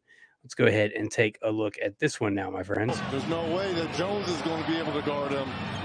The screen, the drive. It's knocked away by Wembanyama. Unicorn. Look at the block shot. You ever try that? Of the evening. Ever do that again? What is wrong with you? Oh boy, I tell you what, I've not seen Giannis get stuffed too many times like that, my friend. According to Second Spectrum, it was only the second time this season Antetokounmpo has been blocked on a driving dunk. Quote, the sky's the limit as long as you work hard and keep having a positive attitude and energy toward the game, Antetokounmpo said. everything that he dreams of is going to happen for him. I've seen him play. He played with my younger brother. I went and watched a couple games. I've seen him compete. And even then, I knew he was going to be special. But now seeing him playing against NBA players and doing the things that he's doing, it's pretty amazing. January 20th at the Washington Wizards, the no-look block. Trey Jones had a close-up look for perhaps Wembanyama's unlikeliest block of the year. Like the double block against Houston, this one also played a crucial role in deciding the outcome of a game. With 38 and a half seconds remaining and the Spurs up one, the Wizards' Tyus Jones drove on his younger brother, Trey Jones. He faked a pass to the left, which sent Wembanyama looking the other way. It seemed for a split second like the elder Jones was going to give the Wizards a lead with a layup. Instead, without even turning to face Jones, Wembanyama reached out with his right hand and blocked the shot, leaving both Jones brothers in disbelief. That was crazy, Trey Jones said. He turned around, he started facing the other way, and I was like, no, my brother got him with the fake. Then he just 360'd it. I don't even think he saw him lay up. I think he just turned and guessed where it was. It was a crazy block. I know my brother was surprised. Let's have a look at this one now. There's a great dive, sitting the screen, rolls down the paint, sucks in the defense. Oh, there's the block. The block there on Tyus Jones. Badly fouled, going back to the ball for the offense. He just turned around and threw his hand. You know what that reminds me of, JB? A couple weeks ago in this show, we played greatest goaltenders in NHL history, and there was that one Dominic Hasek who would kind of get beat with that deke to the right, but he would kind of like flop and throw his hand back behind him. It's almost exactly what Wembanyama just did. He knew he got beat, and he just kind of rotated 180 and threw his hand up in the lane. That you can't teach that kind of shit. Like he just knew where to throw his hand and knew where that ball and where Trey Jones was going to be. What a heads up instinctual play that you can't teach. You understand where you are in space. You don't have to visually see him. You understand where you are in space and where he's going, so you can just be there. That's a skill. That's some peripheral. Oh, my goodness. Wow. Unbelievable. This kid. So getting close to the end of this article, my friends. January 26th, the Portland Trailblazers, the spike block. Wembanyama's highlight plays have drawn all sorts of reactions from opposing players, ranging from stunned silence to comic disbelief. In the preseason against the Miami Heat, there was a dunk on Thomas Bryant in which Bryant's incredulous reaction was captured by a fan behind the Heat bench. On December 15th against the LA Lakers, Wembanyama's putback slam on Christian Wood made the Lakers bench look on in awe. But perhaps the funniest reaction so far came from Trailblazers guard Anfernee Simons after he had a driving scoop layup blocked, to put it generously, by Wembanyama. As Simmons rose, Wembanyama leaped from behind and slammed the shot straight down, where it hit the Frostbank Arena floor so hard that it bounced back up above the rim. After the game, all Simons could do was share his reaction on social media, saying, "That shit crazy." Let's go ahead and take a look at the spike block now, friends. Tried to dump it down to Champagne. It's picked away by 8. Simons weaving his way to the hoop. And there is... destroyed it. Jones for three. Yes, sir. Oh, and it's good with these blocks, Bill. You could have grabbed that one out of the air, but when you do this, I mean, that sends a statement. That is a young man acting as a full-grown man, playing a full-grown man's game, and when that young man becomes a full-grown man, he's going to make all the other full-grown men look like young men. That's him saying, let me show you something. Right. Let me just go up in your soul for a second with this block. You're going to be thinking about this for the rest of the night. January 27th versus the Minnesota Timberwolves, the tallest sham god ever. The move popularized in the United States by God Sham God is known to Wembanyama by a different name, the Bodoroga, named after the current president of EuroLeague, Dejan Bodoroga, who had a storied 18-year playing career in Europe. No matter what you call the move, doing it 7-4 is mind-boggling. During an appearance on TNT, Wembanyama said he works on all sorts of ball-handling moves, including the Sham God, a crossover typically used by quick and shifty guards rather than giants of the game. When Wembanyama broke one out against Gobert and finished it with a scoop layup, his teammates couldn't even believe what they just witnessed. At this point, it's like whatever he's doing, you can't even be surprised or put it past him at this point because all the crazy things he's been doing, Trey Jones told ESPN. That wasn't even the first jaw-dropping dribble move he's pulled out this year. He executed a well-timed nutmeg on Rockets guard Reggie Bullock in the preseason. I improvise sometimes and surprise myself sometimes, Wembanyama said back on October 18th. I improvise sometimes, he says.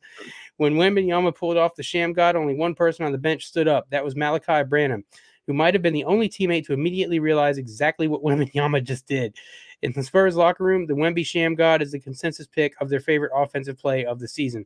I've seen a lot of people do it. Chris Paul is good at that, C.D. Osman told ESPN, but I ain't never seen a big man do something like that. So let's final video clip of Wemby of this series. Let's take a look at the big man Sham God. Anthony Edwards Heck yes, Shake. He didn't say heck. Oh. That is sweet.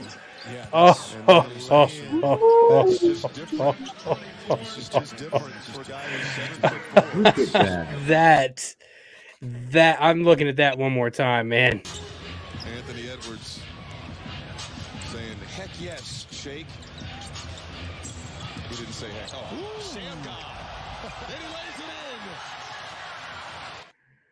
Oh, man, to have that kind of touch and finesse and quickness at 7'4" and at 20 years old. Whew, JB, what a player this kid is going to be. Before we move on, man, what are your thoughts on Wemby? Being able to finish. This is the thing, you know? It's the complete package because he finished. He made the shot. Sometimes you get these moves, these players, the crowd goes wild, and the shot just won't drop. It's like, man, this kid is finishing too. Wow. Unbelievable. He's it's just going to be such a treat to watch him play in a few years' time, man. I mean, to be fair, it's a treat to watch him play now, but I'm just saying what we're going to watch this kid grow into. Man, it's going to be something to behold. So moving on from that, my friends, Tuesday night, the Orlando Magic bestowed an honor upon Shaquille O'Neal, of which they have done to nobody that had played for their franchise before. And that is they have retired Shaquille O'Neal's number. So real quick, before I go over this article, let's take a look at the video from that evening in the Orlando Arena, my friends.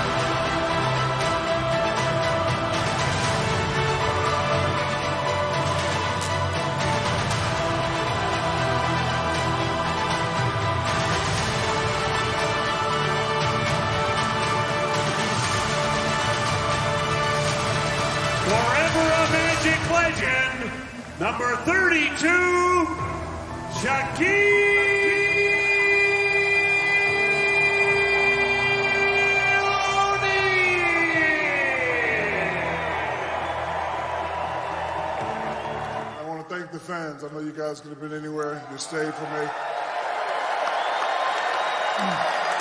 Appreciate you staying. Thank you for giving me the opportunity to wear the blue and white. Orlando will forever hold a special place in my heart.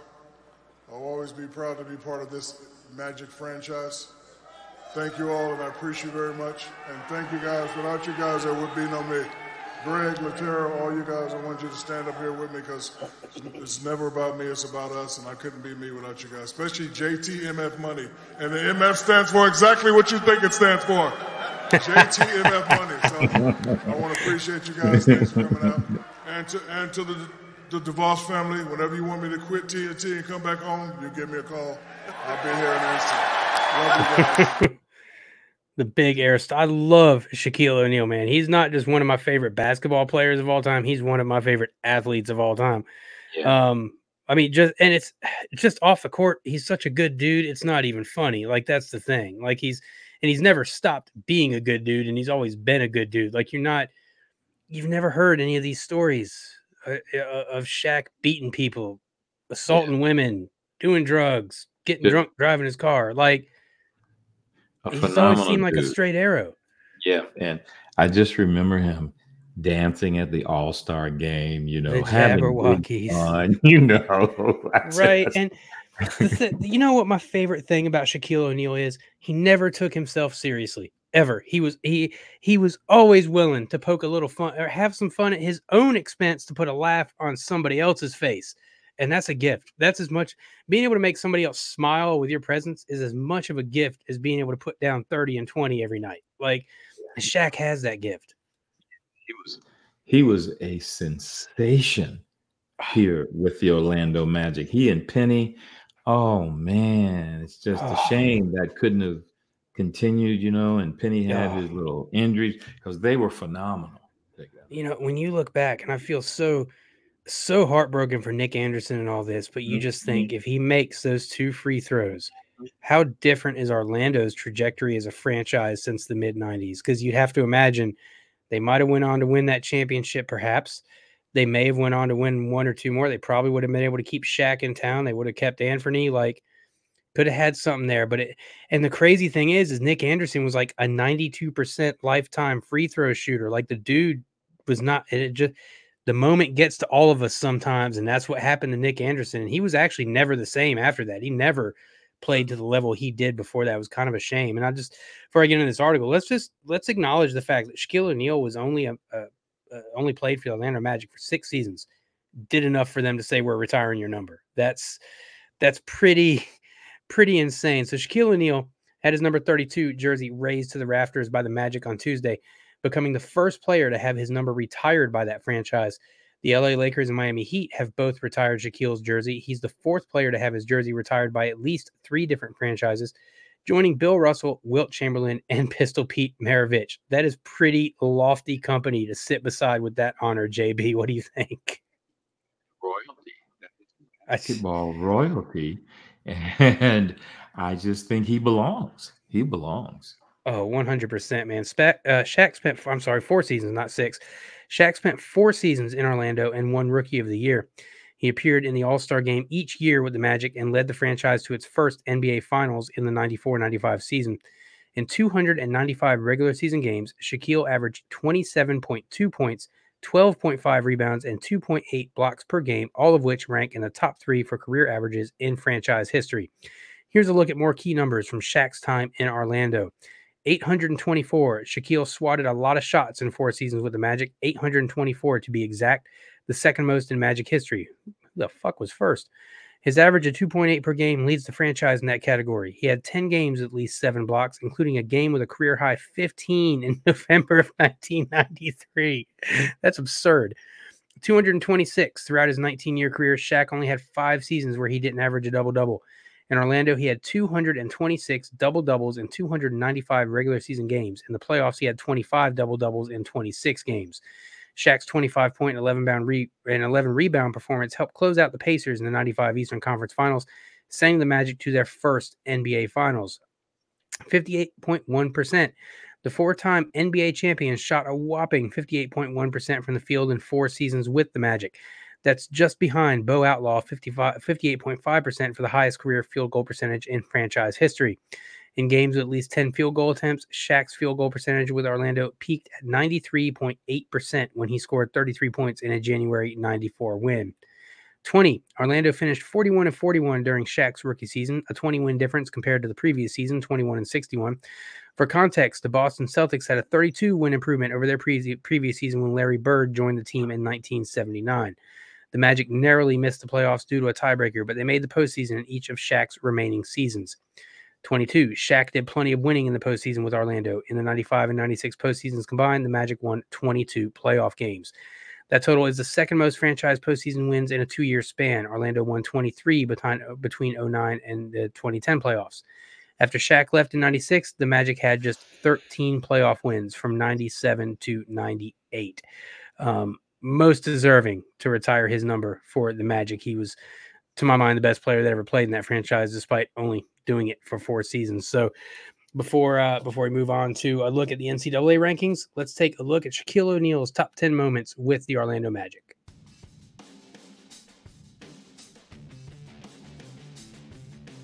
So young. So full of life. I know, just so goofy is a great word to describe Shaq, man. He's goofy and he knows it and he doesn't care. That wasn't too goofy, though, because he's literally teabagging Dikembe Mutombo right there. Yes.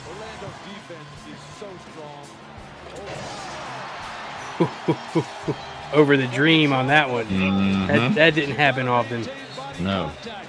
He fields, he grabs, but he doesn't move back enough, and he gets dunked on. How embarrassing is that? Did I spy Robert Horry there, the most, underappreciated, least talk about 7-time NBA champion in National Basketball Association's history? Penny Hardaway. Penny, now, he was special too now. Yeah.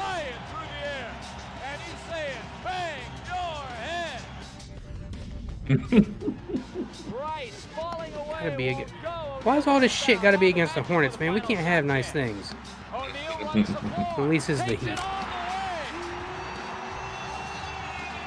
that blew my theory there because the Heat came down and threw up another quick shot. I mean, who was gonna stand in front of the lane, like in front of Shaq? Yeah, all potentially Ben Muscle. Muscle. He was a hoss. Like, he had a lot of nicknames. I think the Big Diesel might be the most appropriate one. See what I mean?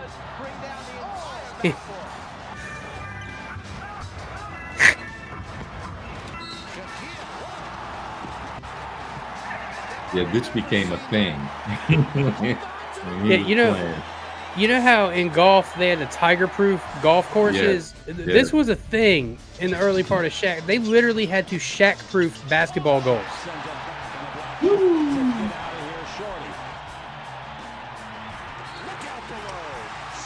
I'm pretty sure he popped the glass out of one, too, at one point, did he not?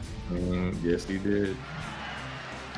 Shaq over to Skiles, puts up a three. How strong you have to be to rip a rim out of a basketball goal in the glass.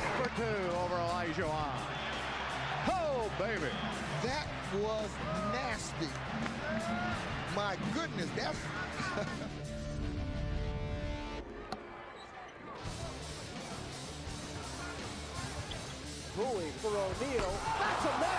Don't do that, you young man. Good God. Don't do that. No. No. Oh, man. That's why we can't have nice things. Oh, Larry. What was you thinking, Larry? Zoe had nothing for Shaq, and Zoe wasn't no pushover at center either, but every time they played, Shaq just had to remind Zoe a little bit that I'm a little bit better than you, brother. Nothing personal, but I'm better. Man, what a player. What a career that dude had. Like, I remember so many times just watching. I wasn't even a Magic or Lakers fan or Heat fan or any of that. But I just remember watching Shaq games just to see what he was going to do, especially in his prime, because he was going to do something that made you just like do the double take with the mouth agape, man. What an absolutely incredible player, incredible human being. We're going to find some videos of some of the stuff this guy does in his free time for people. He's also a legitimate sheriff's deputy too. Not like, hey, here's your honorary sheriff's deputy thing, but like actually went through the courses and training and all that, and is a legitimate sheriff's. I can't remember what parish it is in Louisiana, but he's a sheriff's deputy for a parish in Louisiana. I'm going to switch our focus over to college basketball. We're going to be doing more of that here lately. And JB, college basketball, is it me or is it absolutely insane this season? How many teams up toward the top keep stumbling and falling? It's almost like nobody really wants to be the number one team in the country right now. And nobody really wants to lay any kind of claim to number one seeds for the tournament either. It's like every time we think we've got some teams locked in for a number one seed in this tournament, you see them stumble a little bit. So almost as much as I did not envy the college playoff football committee is about how much I don't envy those who have to pick the number one seeds for this NCAA tournament. Let's take a look at the AP top 25, friends. Sitting number one, defending national champion UConn Huskies at 22-2. Number two are the Purdue Boilermakers. They also sit at 22-2. And I guess if I had to say there are two teams that seem a little bit better than the rest of the pack right now, JB, I would have to go with UConn and Purdue. What do you think of that? Definitely UConn. Not sure about Purdue. They're going to have a chance to prove themselves, but UConn for sure. Yeah, absolutely. And you know what? I echo your sentiment on Purdue. And it's not that I don't think they're good. It's just that for some reason, there's something internally that will not let me full on buy Purdue as a serious, like, not that they're not a serious team, but I don't know. I can't fully buy in on them, JB, and I'm not sure why, man. It's kind of weird. Moving ahead, we got number three, Houston at 21-3. They've also been good. They moved up 2 spots from number 5 to number 3. You got Marquette moving up 3 spots to number 4 at 18-5. Arizona moving up 3 spots to number 5 at 19-5. You had Kansas fall 2 spots to number 6 at 19-5. And you had Carolina fall 4 spots from number 3 to number 7 at 19-5. They had that big win over Duke and then immediately lost a couple games, one to Clemson and the other one to Syracuse. That's what's so absolutely insane about this college basketball season is there's really no kind of it's like I said, it's almost like nobody wants to be a number one team. Tennessee at number 8, 17-6. You got my Duke Blue Devils at number 9 at 18-5. Iowa State number 10 at 18-5. You got South Carolina moving up to number 11 at 21-3. Baylor moves up a spot to number 12 at 17-6. Auburn sitting at number 13 at 19-5. You had Illinois fall 4 spots to number 14 at 17-6. Alabama moving up a spot to 17-7 at number 15. Number 16 are the Dayton Flyers at 19-4. They move up 2 spots. Creighton moving up 2 spots as well to number 17. You had St. Mary's making a huge jump up 8 spots to number 18 at 20-6. BYU moving up 2 spots to 17-6. Wisconsin with a couple tough losses, dropping them down 9 spots to number 20 at 16-8. Virginia moving up 5 spots to number 21 at 19-5. You had Kentucky fall 5 spots all the way down to number 22 at 16-7. Number 23 is Indiana State. They've moved up 3 spots. They sit at 22-3. Florida Atlantic falling 4 spots down to 24 at 19-5. And rounding out the top 25 are the Oklahoma Sooners at 18-6. JB, before we have a look at some bracketology, is there anything you like, dislike, super agree with, super disagree with, whatever about these rankings, my friend? Look solid. I mean, the talent is spread out so evenly that it just seems like the norm now. The tournament is going to be wide open. And it's one reason why I'm just hoping and praying my Gators, who took down Kentucky and took down Auburn, if they can just get in that groove, we can do some damage this season. So we got to get in the tournament first, you know? Yeah, that's, I said it last week on the show. It's like Duke has been bouncing around, I guess, between like 5 and number 10 all season, you know, had spurts of poor play, spurts of good play, but that's kind of happened with everybody in the country. It's going to be such a wide open tournament. I can't look at any of those top 25 teams and say, well, that team's going to win the national championship unless they defeat themselves. They're just not, there's not that team. If there's any team that was close to being that right now, it's UConn for me. That could say, look, they play their game. They're going to win the national championship, but it is so wide open this season.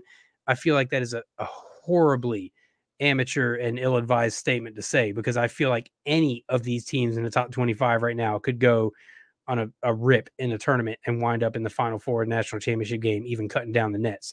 So very, very interesting, man. College basketball has been a ride this season. This is what you and I talk about with the parity as well. You know, we've seen the parity rise up, and this is a byproduct of that, which is certainly not a bad thing. So found a video on CBS Sports last night. I will unmute so I can talk at certain points in this one, but it's their bracketology update, which kind of I needed because I haven't paid as much attention to college basketball as I usually do. So this is going to kind of bring me back up to speed at the very least, JB, so I can be coherent with our college basketball conversations moving forward for the rest of the season. So let's have a look at some bracketology science from CBS, my friends. All right, we're talking bracketology and weekend winners. We had a packed weekend in college hoops. Memphis picking up a big win against Tulane, beating the Green Wave 90-78. 3 players scored in the double digits for the Tigers, led by a game-high 23 points from David Jones. Right now in Jerry Palm's latest bracketology, though, Memphis, they are on bracketology bubble watch, Brandon, part of the First Four Out crew. Okay. And we talked about never counting out Patrick Mahomes and the Chiefs, but we shouldn't count out Tom Izzo and Michigan State as March inches closer either. The Spartans getting a huge quad one win over Illinois over the weekend, made an appearance in 25 straight NCAA tourneys, looking to make it 26. And another big upset this weekend, Gonzaga over Kentucky. The Zags quad one opportunities were dwindling down. Now they finally have one. They get their first win against a ranked opponent this season against UK, beating the Wildcats 89-85 at Rupp Arena. It snaps a 4-game road losing streak for Gonzaga. Getting a look at their resume, though, Jerry Palm still has them the First Four Out. They are 1-5 when it comes to quad one, and their best net win, they picked it up right then over the weekend against Kentucky. Speaking of First Four Out, here are the teams: New Mexico, Cincy, Gonzaga, and Memphis. The Zags and Memphis both at 18-6, but as of right now, their latest bracketology for Jerry Palm, which, by the way, is up on CBSSports.com, they are the First Four Out. So let's welcome in Matt Norlander and Jerry Palm to discuss it. Currently talking about Gonzaga projected as one of those first four out. We just saw that full screen there. They do get a quad one win over the weekend, their first one of the season. But Jerry, I'll start with you. If they do want to get to the tournament, what does that path look like for Gonzaga here on out? Well, they have to beat St. Mary's at St. Mary's at the end of the regular season if they want an at-large bid. And then, of course, they have to win all the games in between then as well. Then maybe they can afford to lose to St. Mary's in the conference tournament and possibly still get an at-large bid. That's the only path that really gives them much hope for an at-large bid. Of course, they could also just win the conference tournament and then get in that way. But if they want an at-large bid, I believe they've got to win all the way through the regular season, including that season finale at St. Mary's. I didn't realize Gonzaga was in such rough shape. San Fran game there, that's right. Not even at San Fran. That is at the Chase Center, home of the Warriors. Maybe that actually benefits Gonzaga from an environment standpoint because you're not going into a bandbox there. I don't think Gonzaga will do that. I don't think Gonzaga will win out in the regular season. And so by virtue of what Palm just talked about, I'm highly suspect that Gonzaga is going to have an at-large worthy resume by the time the WCC regular season wraps. As a reminder, the WCC's regular season schedule is a week ahead of most other conferences. I think that Gonzaga will make the tournament by virtue of the automatic bid. And whether that means they beat St. Mary's or anyone else in the championship game. I think they're going to get there because Mark Few has gotten there every year he's been a head coach. But I think this is going to be the rare year where they will tip off the WCC championship game knowing that they need to win it in order to ensure that they make the tournament. Most years that's not been the case. I think that'll be the case this season. Yeah, a little dicey for Gonzaga this season, but their tournament hopes, they are still alive.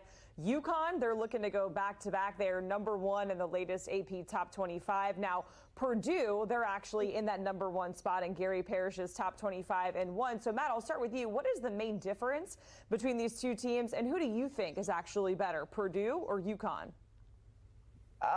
Okay, I think UConn is the best. Go reverse order. I think UConn is the better team. And I'm aware that I'm talking with Jerry Palm, distinguished Purdue alumnus. He gets his retort in just a second here. But if they were to play tomorrow on a neutral court, throw them in the middle of, I don't know, North Dakota, I would take UConn because I've seen UConn be dominant this season and not be at full strength for every single game for almost the entire season, and still they're awesome. I also want to be clear about one thing here, too, as well. You see that how Parrish has him number one. A reminder, and GP talks about this on the Ion College Basketball Podcast, it's key to know that Parrish basically does his rankings similar to how Palm builds his bracketology. Parrish is putting Purdue number one because it is inarguable that Purdue has the strongest resume in the sport. Like, not up for debate. Palm has it right now, and if the committee convened tonight in an emergency situation and fielded his bracket for tomorrow, Purdue would be the number one overall seed. I don't think there's that much gap between these two. I think they're the two true teams that have a case to be, quote unquote, elite teams this season in a year in which we've seen so many top 10 teams kind of come and go in the poll. Yeah, Purdue and UConn have kind of separated themselves from the rest of college basketball, even from Houston, who's the third team on the top line of the bracket. And there's a gap between Houston and the rest of college basketball at the moment as well. But these two teams have been the two best teams all year. I'm not going to sit here and predict a winner. It's a toss-up game. They're both great teams. The reason Purdue is the number one seed is just the strength of their schedule and the quality of their wins. And I'll just give you an example. They both beat Gonzaga on a neutral site. That is UConn's second best win. It's Purdue's seventh best win. And that's why Purdue has a better resume than UConn and why they're the number one overall seed in my bracket today.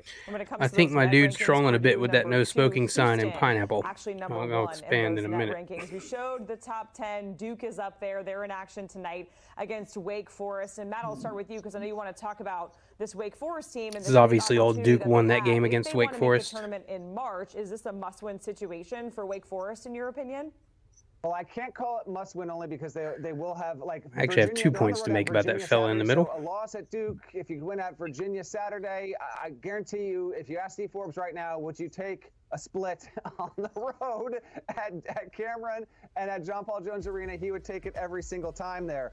I think this is a wonderful game. I'm just ready to watch it because Wake Forest has not had many instances in recent years where, like tonight, the Monday night slate, not that populated. You got a standalone type game at Cameron here.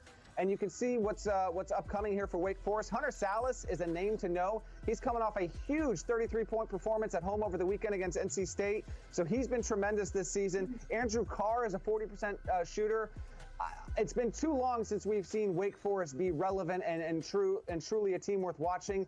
This one has a chance, although this program has not won at Cameron Indoor Stadium since Tim Duncan was in uniform. Tim Duncan had a decade-long NBA career. He has since retired for years, and they haven't won since '97. Wow, I didn't realize it had been that long since Wake won at Cameron. Yeah, this is a really important game for Wake Forest. They don't have a lot of chances to resume build. They don't have a quad one win, but they did beat Virginia at home. So that's a game over a team that's at least for now in the bracket. I agree with that. At this point, I don't think Wake is in. Beat Florida. But this is, a game where they can really make a statement, and they've got a chance. I mean, Pitt won at Cameron this year. So, Wake Forest can win there. Duke hasn't been invincible this year by any stretch, but this would be a huge, huge win for them. Easily their best. Nobody in college basketball has been invincible. Even if they do well between now and the end of the regular season. So, yeah, this checks some boxes for them that they need to check. The quality win against the top team away from home. Really fill some holes in their tournament resume. It doesn't guarantee them anything. There's a long way to go, and they can't really afford to give it up down the line. But, yeah, this would be big for them tonight for sure. Yeah, seeing that Wake Forest. It's interesting bracketology there, and I tend to agree that, like, the two best-looking teams in the country, Purdue and UConn, and everybody else. I do disagree with the take that Purdue's the number one overall team in the country. I understand their strength of schedule is tough, but to me, JB, you and I talk often about the eye test. UConn passes the eye test for me as being the best team in the country right now. Certainly the fastest, most skilled team in the country right now. But there are still some other teams in that top 10 that can do damage if they get on a run. Duke being one of those teams. Carolina being one of those teams. Man, I don't know that I've been as excited for an NCAA tournament as I'm excited for the way this one is. It looks like it could shape up to be an all-timer, JB. And that other Carolina and Columbia is having a really surprising season. That coach has done a phenomenal job, and they may win the SEC. And you think about what their women are doing, and then the men, it's like big times for the Gamecocks. Meanwhile, Gamecock football fans are over there like, can we get some maybe? Like, but you're not wrong. That Carolina squad down there, for the other Carolina, as you put it, they've only got 2 or 3 losses on the season too. And if they were an ACC or Big Ten team, you'd probably see them a bit higher ranked than they currently are. They kind of they always get disrespected, even within their own conference, which is, you and I talk about South Carolina always has respectable teams, whether it comes to football, basketball. Some point they're going to get over that hump, man. At some point they are. And who knows, maybe this season might be one of those humps they get over with their basketball team.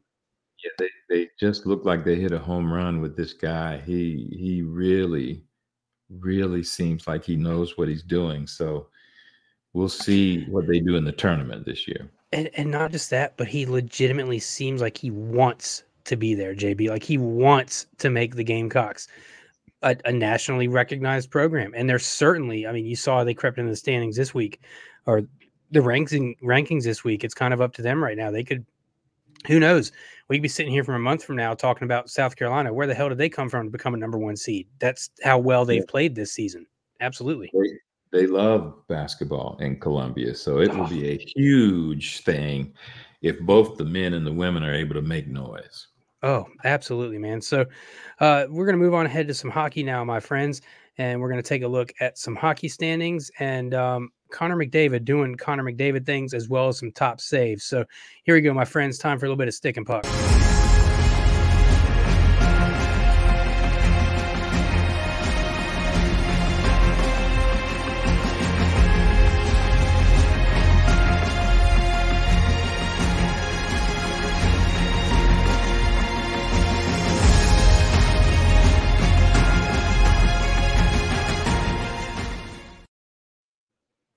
No, what makes me mad, man, is I wanted to use that font for another project I was working on, and I didn't save that font in my favorites. Now I can't remember what font it is, and there are about 7,000 different fonts in my video editing software, so the chances of me finding that sumbitch again, unless I just happen to stumble over it, are pretty small. Rest in peace. Wonderful font. Rest in peace. So moving on, some NHL standings now, my friends. The NHL is about 2 weeks away from the trade deadline. We're about a month and a half or so away from NHL playoff time, so it's really starting to heat up. As you see here in the Atlantic Conference, the Florida Panthers have caught the Boston Bruins. The Panthers, the defending Eastern Conference champions, are just as strong this season, if not stronger than they were last season. The Panthers sit at 35, 15, and 4 for 74 points. They are 8-2-0 in their last 10. They are playing some extremely good hockey right now. They are tied atop that division with the Boston Bruins, who are 32, 12, and 10. The Bruins are 5, 4, and 1 in their last 10, hitting a little bit of a slump.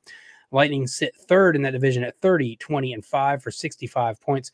Toronto Maple Leafs right behind them at 28, 16, and 8 for 64 points, followed by the Red Wings at 27, 20, and 6 for 60 points. The rebuild is going splendidly in Detroit. They're, in my estimation, right on track. They're kind of where I thought they would be at this point. It's got to be encouraging for Detroit fans to see. The Canadiens sit sixth in that division, 22, 24, and 8 for 52 points, followed by the Buffalo Sabres at 23, 26, and 4 for 50 points. Super disappointing season for Buffalo so far. Many folks, myself included, thought Buffalo was going to be right in the thick of a playoff push this year. Wrapping up last place in that division are the Ottawa Senators at 22, 26, and 2. Moving on to the Metropolitan Division, New York Rangers sit atop that division. They've led wire to wire so far in this division. They are 35, 16, and 3 for 73 points, 7-2 and 1 in their last 10. Rangers have as good of a chance to win a cup this year as they have since 1994. However, the other night they lost one of their bigger contributors up front, and Blake Wheeler went down with a knee injury. I'm not showing that video here because it was one of those ones like, You remember back in the day, the Theismann thing, or there was a Monday night game in the mid-90s with the Raiders, and Napoleon Kaufman's knee went about 90 degrees the wrong way. Yeah. Wow. Was the same thing here with Blake Wheeler. And the sad thing is Blake Wheeler is arguably the toughest hockey player I've ever seen, right, JB? This guy played a playoff game. Actually, he played multiple playoff games with cracked ribs because his team needed him. Now, I'm certain at this point in your life you've cracked a couple ribs. I've done the same. Breathing is damn near impossible, much less playing a full contact sport like hockey with cracked ribs. This guy, look, disclaimer, all the men out there right now are about to have like the heartiest cringe they've had all year, in my estimation. This dude finished a playoff game with a ruptured testicle. Okay. That's how tough this guy is. When he went down with his knee the other night, he was kicking his good leg on the ice and literally screaming and crying in pain. That's how bad his knee got torn up. The thing is, he's like 37, 38 years old. It may very well have been the last time we see one of the better American players that's ever played on the ice in the NHL, because it was bad. And it's going to be his game is not what it was, right? But his leadership in the locker room and what he brings to the bench are what the Rangers are going to miss the most. So hopefully he can recover fully. We get to see Wheeler back on the ice again, man. But that was one of the rougher knee injuries I've ever seen in any sport, much less hockey. Sitting right behind the Rangers, well, not right behind, 8 points behind the Rangers are my Carolina Hurricanes at 30, 17, and 5, 6, 4, and 0 in our last 10. Quite frankly, I'm amazed that we are 30, 17, and 5. We've been kind of rolling around with a ragtag collection of goaltenders all season because Freddie Anderson, our starting goaltender, went down in November with a blood clotting issue, JB. Imagine that. Wonder what caused that. Good news for Hurricanes fans and Anderson is he's back on the ice practicing with the team, which when he plays, he's one of the best goaltenders in the NHL. Problem is health has always been an issue with him. And I'm reading the Hurricanes are trying to do something pertaining to goaltending at the trade deadline would be a huge help to us for sure. Right behind us are my wife's Philadelphia Flyers at 29, 19, and 7, actually tied with us at 65 points. The Flyers are outplaying themselves this season. What I mean is that they were in a rebuilding phase. Folks thought they were going to be 2, 3, 4 years out from contending for a playoff spot. Here we are, second season of John Tortorella's tenure in Philadelphia. Flyers are right there contending for a playoff spot. And I've said all along, asshole as John Tortorella may be, he is one of the best coaches in the NHL. JB, you may remember him. He's the guy that stood up for Provorov last year when Provorov said, no, I'm not wearing your pride jersey. Tortorella's the one that when everybody was taking a knee, he stood very much against players taking a knee and disrespecting the flag. He's very outspoken, blunt, very honest, hard on his sleeve kind of guy. Has a reputation for being a dick, but I personally love him. I think he's one of the best coaches in the NHL and certainly one of the best American coaches of all time. Right behind the Flyers are the New Jersey Devils, who are certainly struggling when compared to last season. They are 27, 22, and 4 for 58 points. They've missed Jack Hughes for the greater portion of the season with an injury. He's finally back for them. That should make a turn for the better for them. The New York Islanders struggling a little bit under new head coach Patrick Waugh. They sit at 22-18-13 for 57 points, followed up by the Pittsburgh Penguins at 24-20-7 for 55 points. The Washington Capitals 23-21-8 for 54 points, and the Columbus Blue Jackets sit last in the Eastern Conference at 16-26-10 for 42 points. They actually just fired damn near their entire front office yesterday, like a sweeping wind from a hurricane that comes across your front porch. The director of hockey operations was like, you, get the fuck out, was pretty much what happened in Columbus yesterday. There was none of that. You suck. You're okay. You suck. No, it was you all suck. Get out. That's basically what happened in Columbus yesterday. Moving on to the Western Conference, the Dallas Stars sit atop the Central Division 34-14-6 for 74 points. They are 8-1-1 in their last 10, absolutely on fire. The Avalanche 33-18-4 for 70 points. They won the Stanley Cup 2 years ago, looking to get back to that place, but struggling a little bit. The Winnipeg Jets, who held the top spot in the West for ages, but have come back down to earth a little bit, 32-14-5. They are 4-5-1 in their last 10, highlighting what I said about coming back to earth a little bit. The St. Louis Blues finally playing some hockey that we're used to seeing from the St. Louis Blues. They sit at 29-22-2 for 60 points out there in the Central Division. The Nashville Predators at 27-25-2 for 56 points, followed by the Minnesota Wild, 25-23-5 for 55 points. The Wild are one of those teams where I say I hate using injuries as an excuse, but their downturn this season has most definitely been injuries. It's kind of hard to win hockey games when half of your squad is literally an AHL team for a couple months at a time. The Arizona Coyotes 23-25-4 for 50 points, and bringing up the rear in that division and the West as a whole, the Chicago Blackhawks 14-37-3 for 31 points, 1-8-1 in their last 10. Leading the West and the NHL right now are the Vancouver Canucks at 37-12-6 for 80 points, 7-1-2 in their last 10, having recently acquired Elias Lindholm. That team is stacked and ready to go on a cup run right now. I got to kind of label them as the favorites to perhaps make it to the finals, even lift the cup. Vancouver, if they can do that this season, would be the first Canadian team to win the Stanley Cup since 1993, JB. Wow. Right behind them in the Pacific are the defending Stanley Cup champion, the Vegas Golden Knights, who certainly do not appear to be suffering any sort of a cup hangover, 31-16-6, 7-2-1 in their last 10. They're turning it on at the right time. The Edmonton Oilers, 31-18-1. They've hit a three-game skid since that they've lost 3 of their last 4 since that 16-game winning streak. They were not able to set the record there. They fell 1 game shy of tying it, but nonetheless, after their horrid start, they are squarely in playoff position now, and the Oilers are definitely primed to go on a run, in my opinion. Los Angeles Kings, having just fired their head coach, they sit at 25-16-10 for 60 points. They are 4-4-2 in their last 10. Started the season really well and have hit an absolute brick wall, which is why their coach got yeeted into orbit. The Seattle Kraken, having made the playoffs last year and only their second year of existence, sit 5th in the Pacific Division at 23-21-10 for 56 points.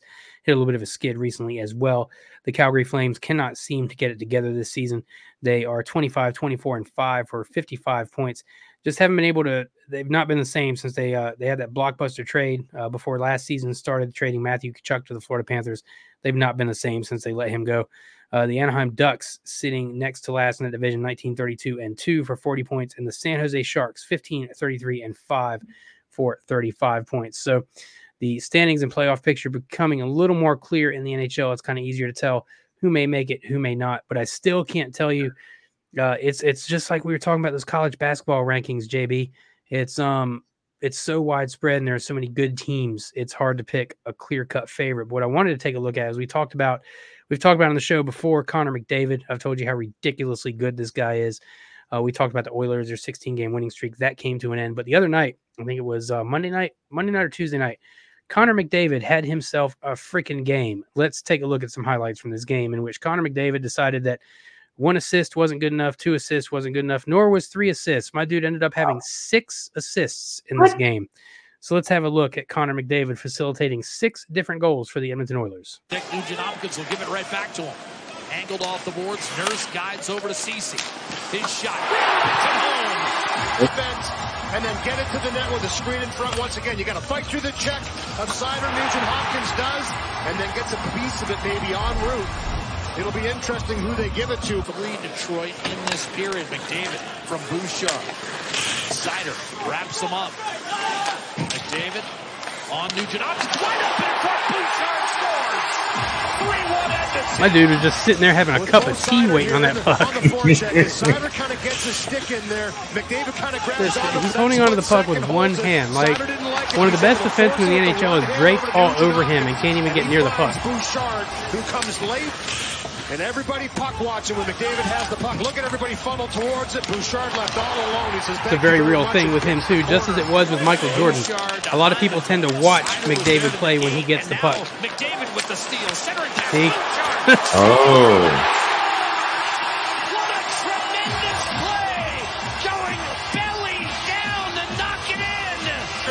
The steal, but it's the forecheck of McDavid. I mean, this guy hunts down pucks, and that's exactly what he does. This is a terrific save.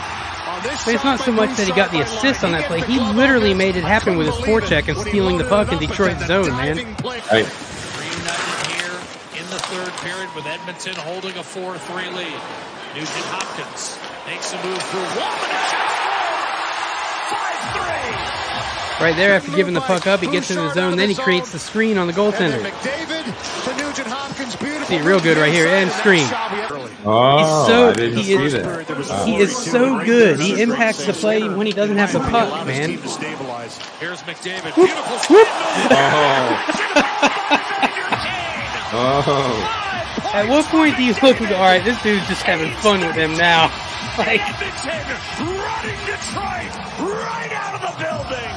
And then just watch McDavid go to work here. This bouncing puck, a little chop into the neutral zone. Yes, show me this again. Whoop! Backhand past the game. And he finishes. Get the paddle down.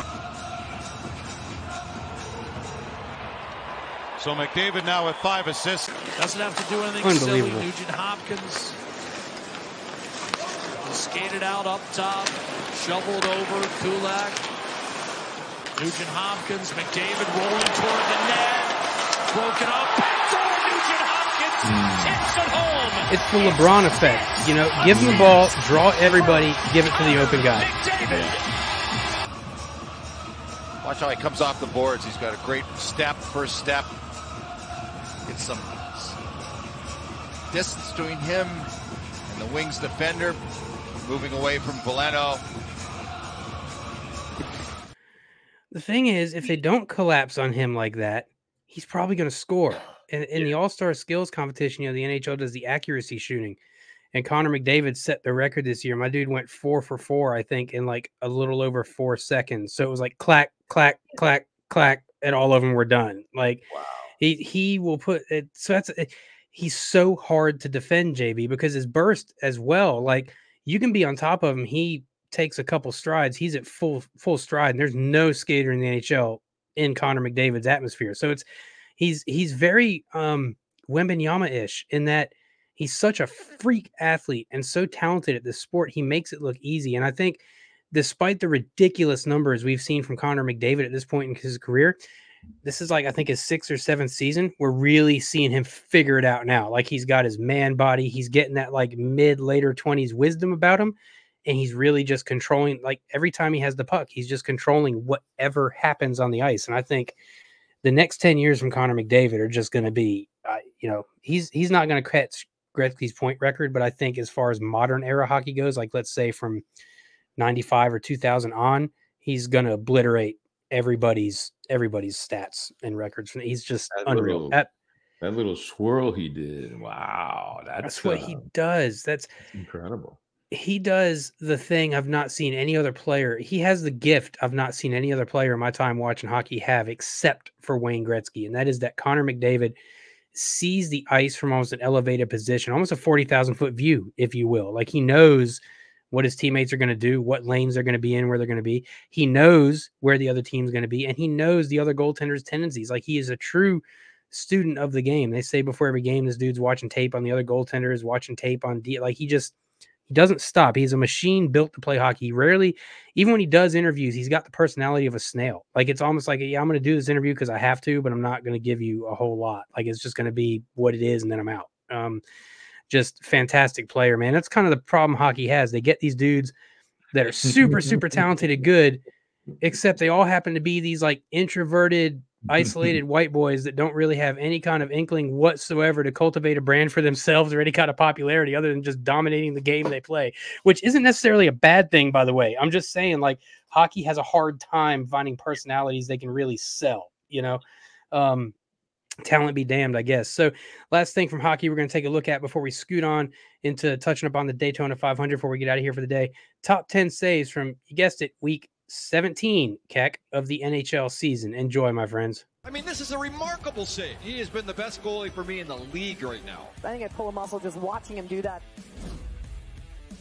Wrist shot on. Rebound is Saad denied on an amazing save by Luukkonen. If the Buffalo Sabres can come back and tie or win this game, mark that save right there. That's a huge one.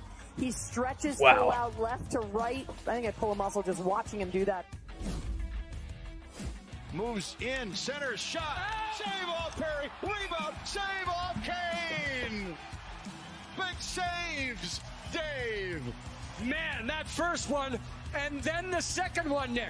Riddick had to come across. Watch this. Wide open net. No way. But then the second one, he holds on. That'll be hammered by Rantanen. Loose puck. Ronta gets across on McKinnon. Antti Raanta, welcome into this one. Toe save on McKinnon. Tries to hold out Pidgeot's. He's got a breakaway. Moves in. Shoots denied. Back-to-back stops by Karasov. Jampinko on, shoot, stop, rebound. Oh, my goodness, what a save on the second chance by Karasov and Pinto at two looks. On a breakaway, Boris Tkachuk, the head fake, what a save by the left leg of Philip Gustafson. Oh, and Tkachuk, he just slammed his stick on the glass after that one. Gustafson stayed with it and shot that left leg out. Oh, what a save. I mean, come on. That's just an outstanding save, and he just got the skate blade on it. Puck was available. Fiala has it. Skinner kicked it out. My, oh, my. And Stuart Skinner just stays with him, extends the glove, and denies right on the blue paint. Excellent save in tight, and Fiala looking to the sky once again. 5-on-3 Philadelphia. Zabula, Bigden, Paling, centering pass. What a stop by Brossoit. He got the paddle on it. His case is denied. Does Brossoit get a piece of this? There's a shot. You bet he does. Paddle to the post. Remember last year we saw Hellebuyck make at least two of those types of saves. Brossoit with his best save of the night. Prevents Dunn, winds and shoots. That one changed directions. Sorokin had to make two great saves. First on the change of direction, and then it right onto the stick of Jordan Eberle. This one, though, off the skate of Horvat first. It's like there was nothing but net, and then there was goaltender. What a stretch that was. I mean, oh, my goodness. Look at this stretch. And reaching. Oh, my goodness. Incredible. Do that in my I'm sore. Oh, man. Tremendous save. And you're right, Brendan. Could be 2-0 with shorter legs. There's a giveaway. Panarin again. Another shot by Markstrom. Another one. Markstrom down. And Jacob Markstrom has picked up right where he left off. And that's why he is the NHL's first star of the week. I rest my case. Notice when the guy goes down, his head's at the crossbar. It's because he's like fucking 6'7" before he puts skates on. Says he's got the best glove of any goaltender in the league, and he showed it right there. Did Markstrom? He doesn't have the best glove of any goaltender. That's because he doesn't have to move his glove to catch anything because he's so big. The beautiful glove saved by Markstrom. Jokes aside, Markstrom does have a pretty fast glove. That's twice in the period. Ridiculous. I mean, he has been the best goalie for me in the league right now.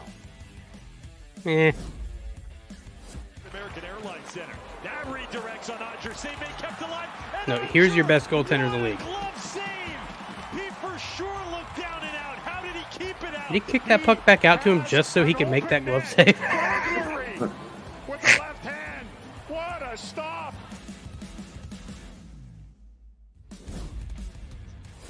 Marner playing it back, Trocheck across, back to Marner. Oh, what a stop! No soup for you. At the horn with a sensational stop, and he'll get a congratulations from Marner and Nylander. That's some respect. I literally watch none of the All-Star stuff this year, JB. Not for the NHL, and probably not for the NBA either. Like, I just feel like they've absolutely trashed these All-Star games from what they used to be. Nope. comes in virtually uncontested, comes in eyes up, trying to bury the puck, cannot get it past. Ooh, that was a good, effort to score. Was that a stop or what from Jacob Markstrom? Incredible save. That, as I mentioned, that looks like a certain goal for Heischer. Here's Faber throwing it in front. Eriksson couldn't finish. Oh, wow. Just gets his skate blade on it, stretching across on that bang play. What a save by Nedeljkovic to end this period. Oh, wow. Literally the last quarter inch of his skate blade. Big stop by Karel Vejmelka, that left pad out of nowhere. Those jerseys are insanely sick. Vejmelka makes the save. Oh, his best save of the night. And a turnover here. Barbashev is in. Barbashev right to the net. Oh, what a stop. Oh. Somebody deflected that. I don't know what just happened. Wow. Karel Vejmelka, Superman, across the blue paint, and he just gets enough of that. Oh, yeah. Just gets a stick on it. 2-on-1. Here come the Oilers. McDavid gets it over. Don't stop! Wow. Wow. The ability to stop while moving to your left like that and immediately go the other way is... I mean, granted, yeah, I used to do that, but nowadays, at my age, that just makes my groin and core really sore. So I can safely say I will never play this sport again. I'll continue to watch and love it, but... Not only is it a good save, but the style points are there. I mean, the windmill with the glove... I hate to admit it, but I like those jerseys, too, even though it's the Flyers. Oh, how was that not one of the top 10? My goodness. Oh, because it was Jordan Binnington. He's a gigantic asshole. Never mind. Binnington, what a save. Back to the point. The Bouchard's got that great shot. What a save on the rebound by Husso. Oh, what a stop on Ryan Nugent-Hopkins by Billy Husso's into the game early. And that's a pretty sharp-looking goaltender for a guy who hasn't played in 7 weeks. Over the blue line. Ovi in front. Pass across. Strome. Now his stop rebound. What a stop. I think the thing about the NHL that blows my mind above all else is the speed of the game, JB. Like, that went right off his face mask, too. I mean, they were scrapping. Look, man, I'm here to tell you, those face mask shots are annoying. Your ears ring, and, like, it doesn't hurt, but it's super uncomfortable. It's just super, like, you know, if you're wearing a helmet and somebody's smacking you in the side of the head, it's like, stop that shit. Like, it's a mild inconvenience at worst, but it's really annoying. You know what I mean? So there we go. Top 10 saves from week 17. And JB, I wanted to mention as well that this weekend, the NHL, you know, they do their Winter Classic, which was a couple weeks ago, the outdoor game in the stadium. And they always do their stadium series as well, which is another series of outdoor games. They usually only do, you know, what they have the Winter Classic, then they do the Heritage Classic, which is an outdoor game always in Canada. And then they have their stadium series, which is another outdoor game here. This year, they're actually doing two of the stadium series. They're doing it at the same stadium on consecutive days. So kind of a double header, which I think is kind of neat. And they're doing it at MetLife Stadium in New York, you know, where the Jets play. And the first game is tomorrow night at MetLife Stadium between the Flyers and the New Jersey Devils. And then the next day, Sunday at 3 p.m., the New York Islanders will take on the New York Rangers at MetLife Stadium. And, of course, both of those games are completely sold out. Should be, I mean, you got the Rangers and the Flyers, or I'm sorry, you got the Devils and the Flyers and the Rangers and Islanders, historic rivalries on both sides there. Should be just fan, and all those teams fighting for playoff spots too. So it should be a fantastic weekend of hockey there. I'll probably watch both of those games because the atmosphere and the energy for those games, super cool to see for hockey, man. So that being said, friends, we only have a couple more things we're going to cover here. Actually, one more thing we're going to cover, but we're going to do it for a couple minutes, and that is the Daytona 500 is this Sunday. Now, my mama was a huge NASCAR fan, and I am a NASCAR fan as well, so I'll probably definitely be watching at least portions of the 500. My mom, you know, when we lived at the old house, we kind of had it separated as a duplex. Me and Barbara lived downstairs. Parents lived upstairs. And, of course, me being the young man always had the surround sound and the sound bar and all that. So it was kind of me and Mom's thing where when they'd say, gentlemen, start your engines, and they'd start the engines, I would crank my sound system up as loud as it could go so she could sit above us in the living room and feel the rumble and hear it. And I still do that for her. Like, even though she's been gone for almost 3 years now, I know she could still hear it, and I still do it for her. Mama, I'm going to do it for you again on Sunday. I will have that piping for you when they start the engines. But So for Sunday's Daytona 500, Ford has swept the front row in qualifying for the Daytona 500 with former race winners Joey Logano and Michael McDowell shocking powerhouse Hendrick Motorsports. This is all about the team. I'd like to take credit, but I can't. Super Speedway qualifying is 100% the car, said Logano. I disagree on that a little bit. Who won the first Daytona 500 pole for Team Penske? Finally, someone else wins the pole. The reason I disagree with that, JB, is because the qualifying for the Daytona 500 is not how it's usually done. You know, qualifying the cars go take a couple laps, fastest lap gets the pole. Daytona, they actually do dual races. It's two different races, 22 cars each race. The winner of each race gets the front row. So that's how the front row is determined. So when he says it's just the car, when you're talking about super speedway racing, it's not just the car, because stuff can go tits up in half a second in super speedway racing, unlike any other kind of racing in NASCAR. So I appreciate Joey being humble there, which is actually something Joey doesn't usually do, but it was it was a good bit Joey on this one. Hendrick drivers had won the pole at Daytona in 8 of the past 9 years, but the team's highest qualifier Wednesday night was Kyle Larson in third. The entire night, in which only the front row for Sunday's season opening race was set, belonged to Ford. Ford drivers and the manufacturer's new Dark Horse advanced to the final round of 10 qualifying portion, with Logano and McDowell sweeping the front row. Logano turned a lap of 181.947 miles per hour as the 2015 Daytona 500 winner earned his first pole since Atlanta last year. It was also Logano's first pole on a super speedway. McDowell, the 2021 Daytona 500 winner, qualified second at 181.687 miles per hour for Front Row Motorsports, appropriate name apparently. Larson was third in a Chevrolet after Hendrick drivers had won 3 straight Daytona 500 poles heading into Wednesday night. Austin Cindric in a Ford for Penske was fourth, and followed by Hendrick teammates Chase Elliott and William Byron in Camaros. Richard Childress Racing teammates Austin Dillon and Kyle Busch qualified 7th and 8th in Chevys, followed by Ross Chastain in a Chevy for Trackhouse Racing and Harrison Burton in a Ford for Wood Brothers Racing. Dillon won the Daytona 500 in 2018. Anthony Alfredo of Beard Motorsports and David Reagan in a special third car for RFK Racing took 2 of the 4 open spots in the field based on speed. Jimmy Johnson, a 2-time Daytona 500 winner and 7-time NASCAR champion, driving for his own Legacy Motor Club, did not make it into the field and will have to race his way in through one of the 2 Thursday night qualifying races. Alfredo was never in danger after posting the fastest speed of all the cars not already locked into the 40-car field, but he was so fast, he was in the top 5 at one point, that he was never, ever in danger of not qualifying for the 500.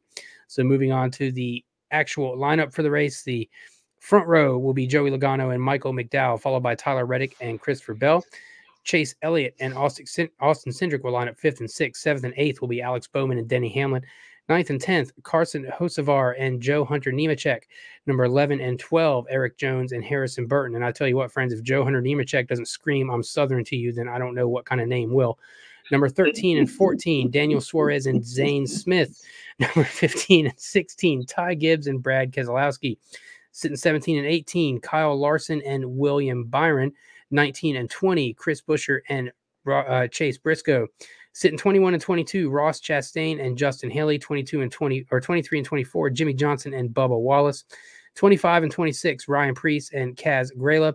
27 and 28, sitting will be Martin Truex Jr. and AJ Allmendinger. 29 and 30, Corey LaJoie and Josh Berry. 31 and 32. Todd Gilliland at 32, you see defending NASCAR champion Ryan Blaney going to have a rough start of the season, starting there 32 at Daytona. But actually, sometimes starting way back in the pack at Daytona is kind of where you want to be. So when those dudes go tits up in front of you, you're kind of safe of it. 33 and 34, row number 17 will be Austin Dillon and Kyle Busch. Number 18, Ricky Stenhouse Jr. and Riley Herbst. Row number 19, Daniel Hemrick and Noah Gragson. And rounding out the field for the Daytona 500 will be Anthony Alfredo and David Reagan in the 40th spot.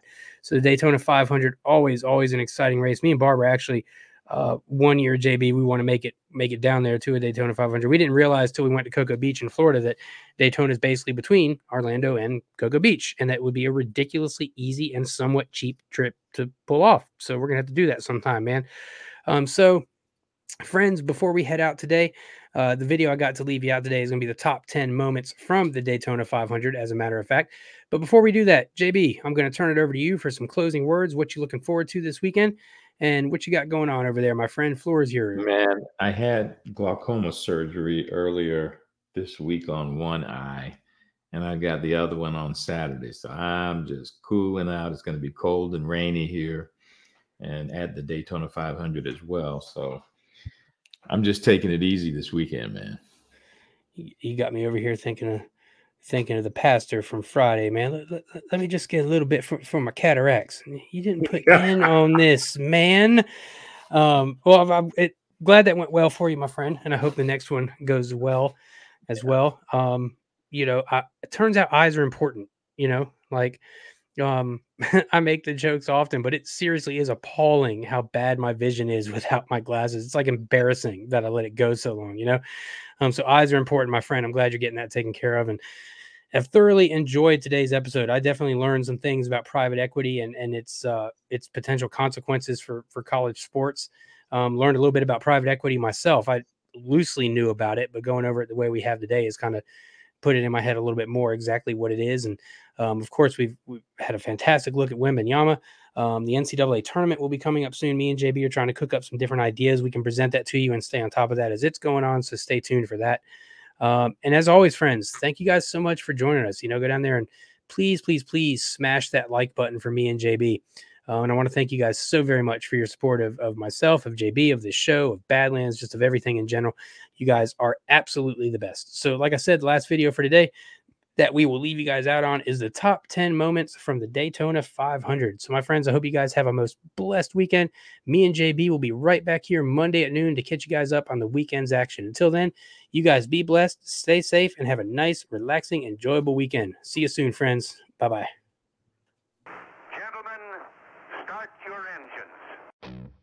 It's still the world center of racing, and it's meant the world for racing families. It started on the sand, and then it hit this track, where the greatest names in the sport have made your heart race. Through the years, there have been highs and lows, but it's the excitement that keeps you coming back for more. NASCAR returns to its hallowed home for a spectacle that not only thrills, but reminds why your love for racing is built to last.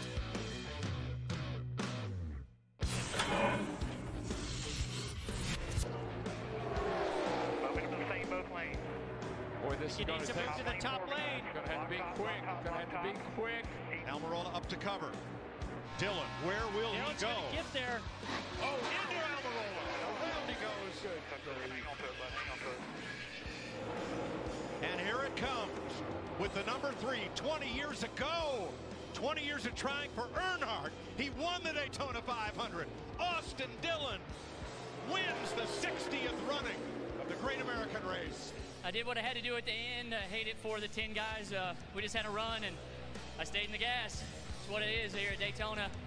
But it is so awesome to take the 3 car back to victory lane 20 years ago. This one's for Dale Earnhardt Sr. and all those senior fans. I love you guys. We're going to keep kicking butt the rest of the year. Out of turn 4, after 17 years of effort, the Daytona 500 belongs to Franklin, Tennessee's Darrell Waltrip. He's done it. He's done it. Driver Darrell Waltrip, wife Stevie. Oh, I won the Daytona 500. I won the Daytona 500. This is the Daytona 500, isn't it? Don't tell me it isn't. Thank God. The legacy continues. Dale Earnhardt Jr. wins the 46th Daytona 500. You want to know what winning this race means to someone? Have a look. You got a race tomorrow, you know. Yeah, that's going to be hard to do that, huh? Good God. I'm the Daytona 500 champion. I can't believe it. Forever, Dale, forever. Yeah, I'm just amazed, man. It's just awesome. You're leading the championship standings, too. For the first time in my life. This is awesome. Congratulations, Dale. Dale Earnhardt Jr. is the Daytona 500 champion of 2004. It's up to second. Woo! Hamlin a second. Up watch high. Watch the inside. Mark Truex Jr. 3 wide. Truex to the bottom. No. Kansas saves it. Here they come to the line. This is the finish of the Daytona 500. Side by side, bouncing off each other. Unbelievable. I think it was Denny Hamlin. I have it as Hamlin. By an inch. What Denny a Hamlin. Oh, my goodness. Wow. Woo. I'm telling you. I've got chills at my spine. That was amazing. Are you kidding me? I knew it. That's where it would have to happen off turn 4, but I didn't know how it was going to happen. Holy cow, baby. Dude, I love it, man. Lambert, love you, buddy. I love you. closest 500 ever. Have you ever? No, I've never. But I'm glad I was here to see it today. Here he comes, Earnhardt. It's the Dale and Dale show. If we come off of turn four, you know who I'm pulling for. It's Dale Jarrett. Bring her to the inside, Dale. Don't let him get down there. He's going to make it. Dale Jarrett's going to win the Daytona 500. All right. Oh, look at Martha. Oh, dear. Oh, can you believe it? Way to go. Oh, man. Did you teach him to drive that race car? Talk to your dad. There you go. Take it away, Ned. Super job there, Dale. I tell you, I'm really proud of you. You did just exactly what you had to do, like I told you, right? That's right. Exactly like you told me all along, Dad. Thanks for everything. I appreciate it. This was a great day. Well, I tell you, your mama was watching, and you can't believe the way she broke down when this race was over. Of course, we had to expect that. Proud of you, son. You came so close back, I believe it was in 63 when you ran out of fuel. I thought we'd get this one for the whole family. All right, you did great for us. Thank you. In the final stretch, Weatherly is high on the track, Lee Petty in the center, Beauchamp below it.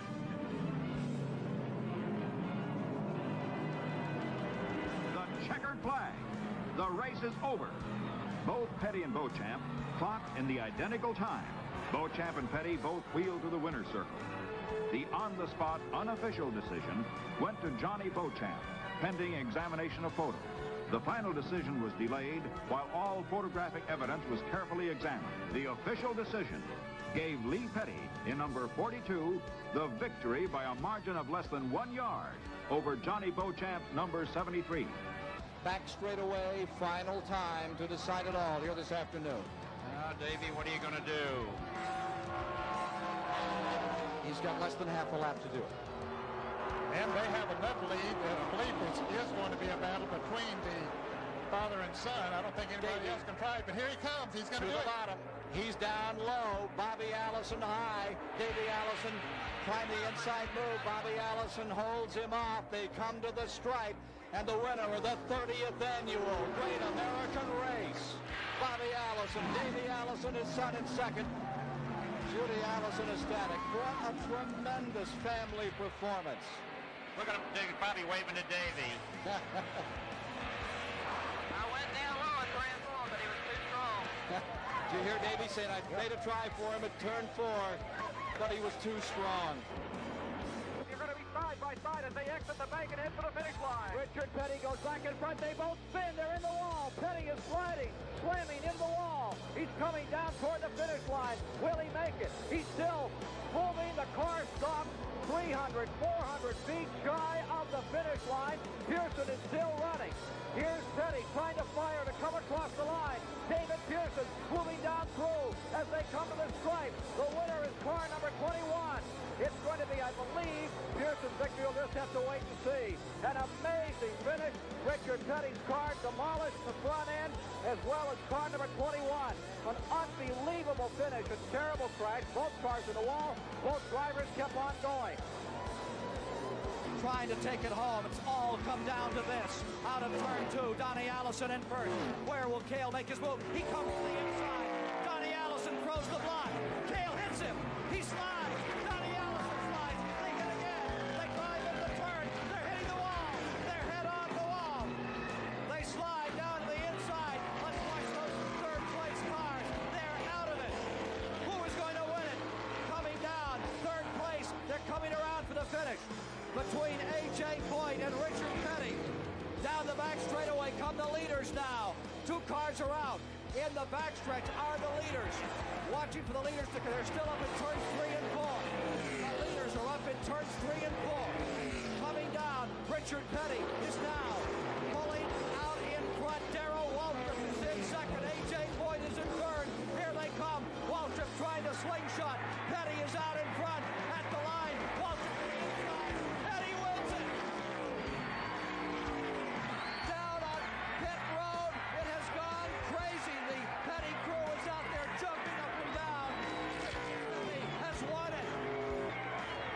Petty has won his 6th Daytona 500, and the crowd here are going absolutely mad. The tempers overflowing. They're angry. They know they have lost. And what a bitter defeat. A couple of very hard men, very hardly upset.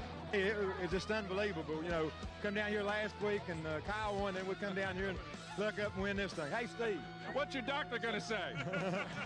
I ain't worried about the doctor, baby. I'm feeling good, no matter what he's. I guess it's a slow car up ahead, and there's trouble coming off of turn 2. Some cars get strangled. It might be this. Whoever gets back to the start-finish line, they'll get the white and the yellow together. Lake Speed and John Andretti tangle as the leaders head for turn number 3. Andretti and Spencer got together. This could be the Daytona 500. Bobby Labonte goes to the outside. Labonte up high. Earnhardt uses the lap car of Rick Bass as a pick. 20 years of trying, 20 years of frustration. Dale Earnhardt will come to the caution flag to win the Daytona 500. Finally, the most anticipated moment in racing. If John Elway can win the Super Bowl, Dale Earnhardt said he could win the Daytona 500. And if he comes around under caution to complete this final lap, the taste of long-awaited victory will be his. All right, here he comes. Out of his car, and listen to this.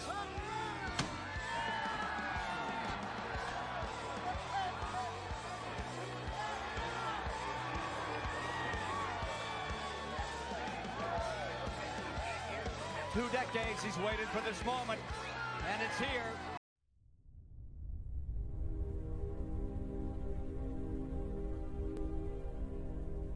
The poorest way to face life is to face it with a sneer. There are many men who feel a kind of twisted pride and cynicism. There are many who confine themselves to criticism of the way others do what they themselves dare not even attempt. There is no more unhealthy being, no man less worthy of respect than he who either really holds or feigns to hold an attitude of sneering disbelief toward all that is great and lofty, whether in achievement or in that noble effort which, even if it fails, comes to second achievement. It is not the critic who counts, not the man who points out how the strong man stumbles, or where the doer of deeds could have done them better. The credit belongs to the man who is actually in the arena, whose face is marred by dust and sweat and blood, who strives valiantly, who errs, who comes short again and again. Because there is no effort without error and shortcoming, but who does actually strive to do the deeds, who knows great enthusiasms, the great devotions, who spends himself in a worthy cause, who at the best knows in the end the triumph of high achievement, and who at the worst, if he fails, at least fails while daring greatly, so that his place shall never be with those cold and timid souls who neither know victory nor defeat. Friends, first off, thank you so very much for joining us. We truly and deeply appreciate your continued support and love shown to us here at Badlands Media. Don't forget to hit the thumbs up on this video and help get this show on the Rumble leaderboard. Another way you can support Badlands for free? Become a Badlander. How do you do that? Head on over to badlandsmedia.tv, click Connect from the top menu, and then click Be a Badlander. Once you're registered, you can download clips from your favorite Badlands shows to share on your social media accounts. You can also print out flyers and stickers that you can hand out at an event and more. Let's keep growing our community because we are the news now and we take that very seriously. Thank you again from Badlands for your support and your love. It is appreciated more than you know.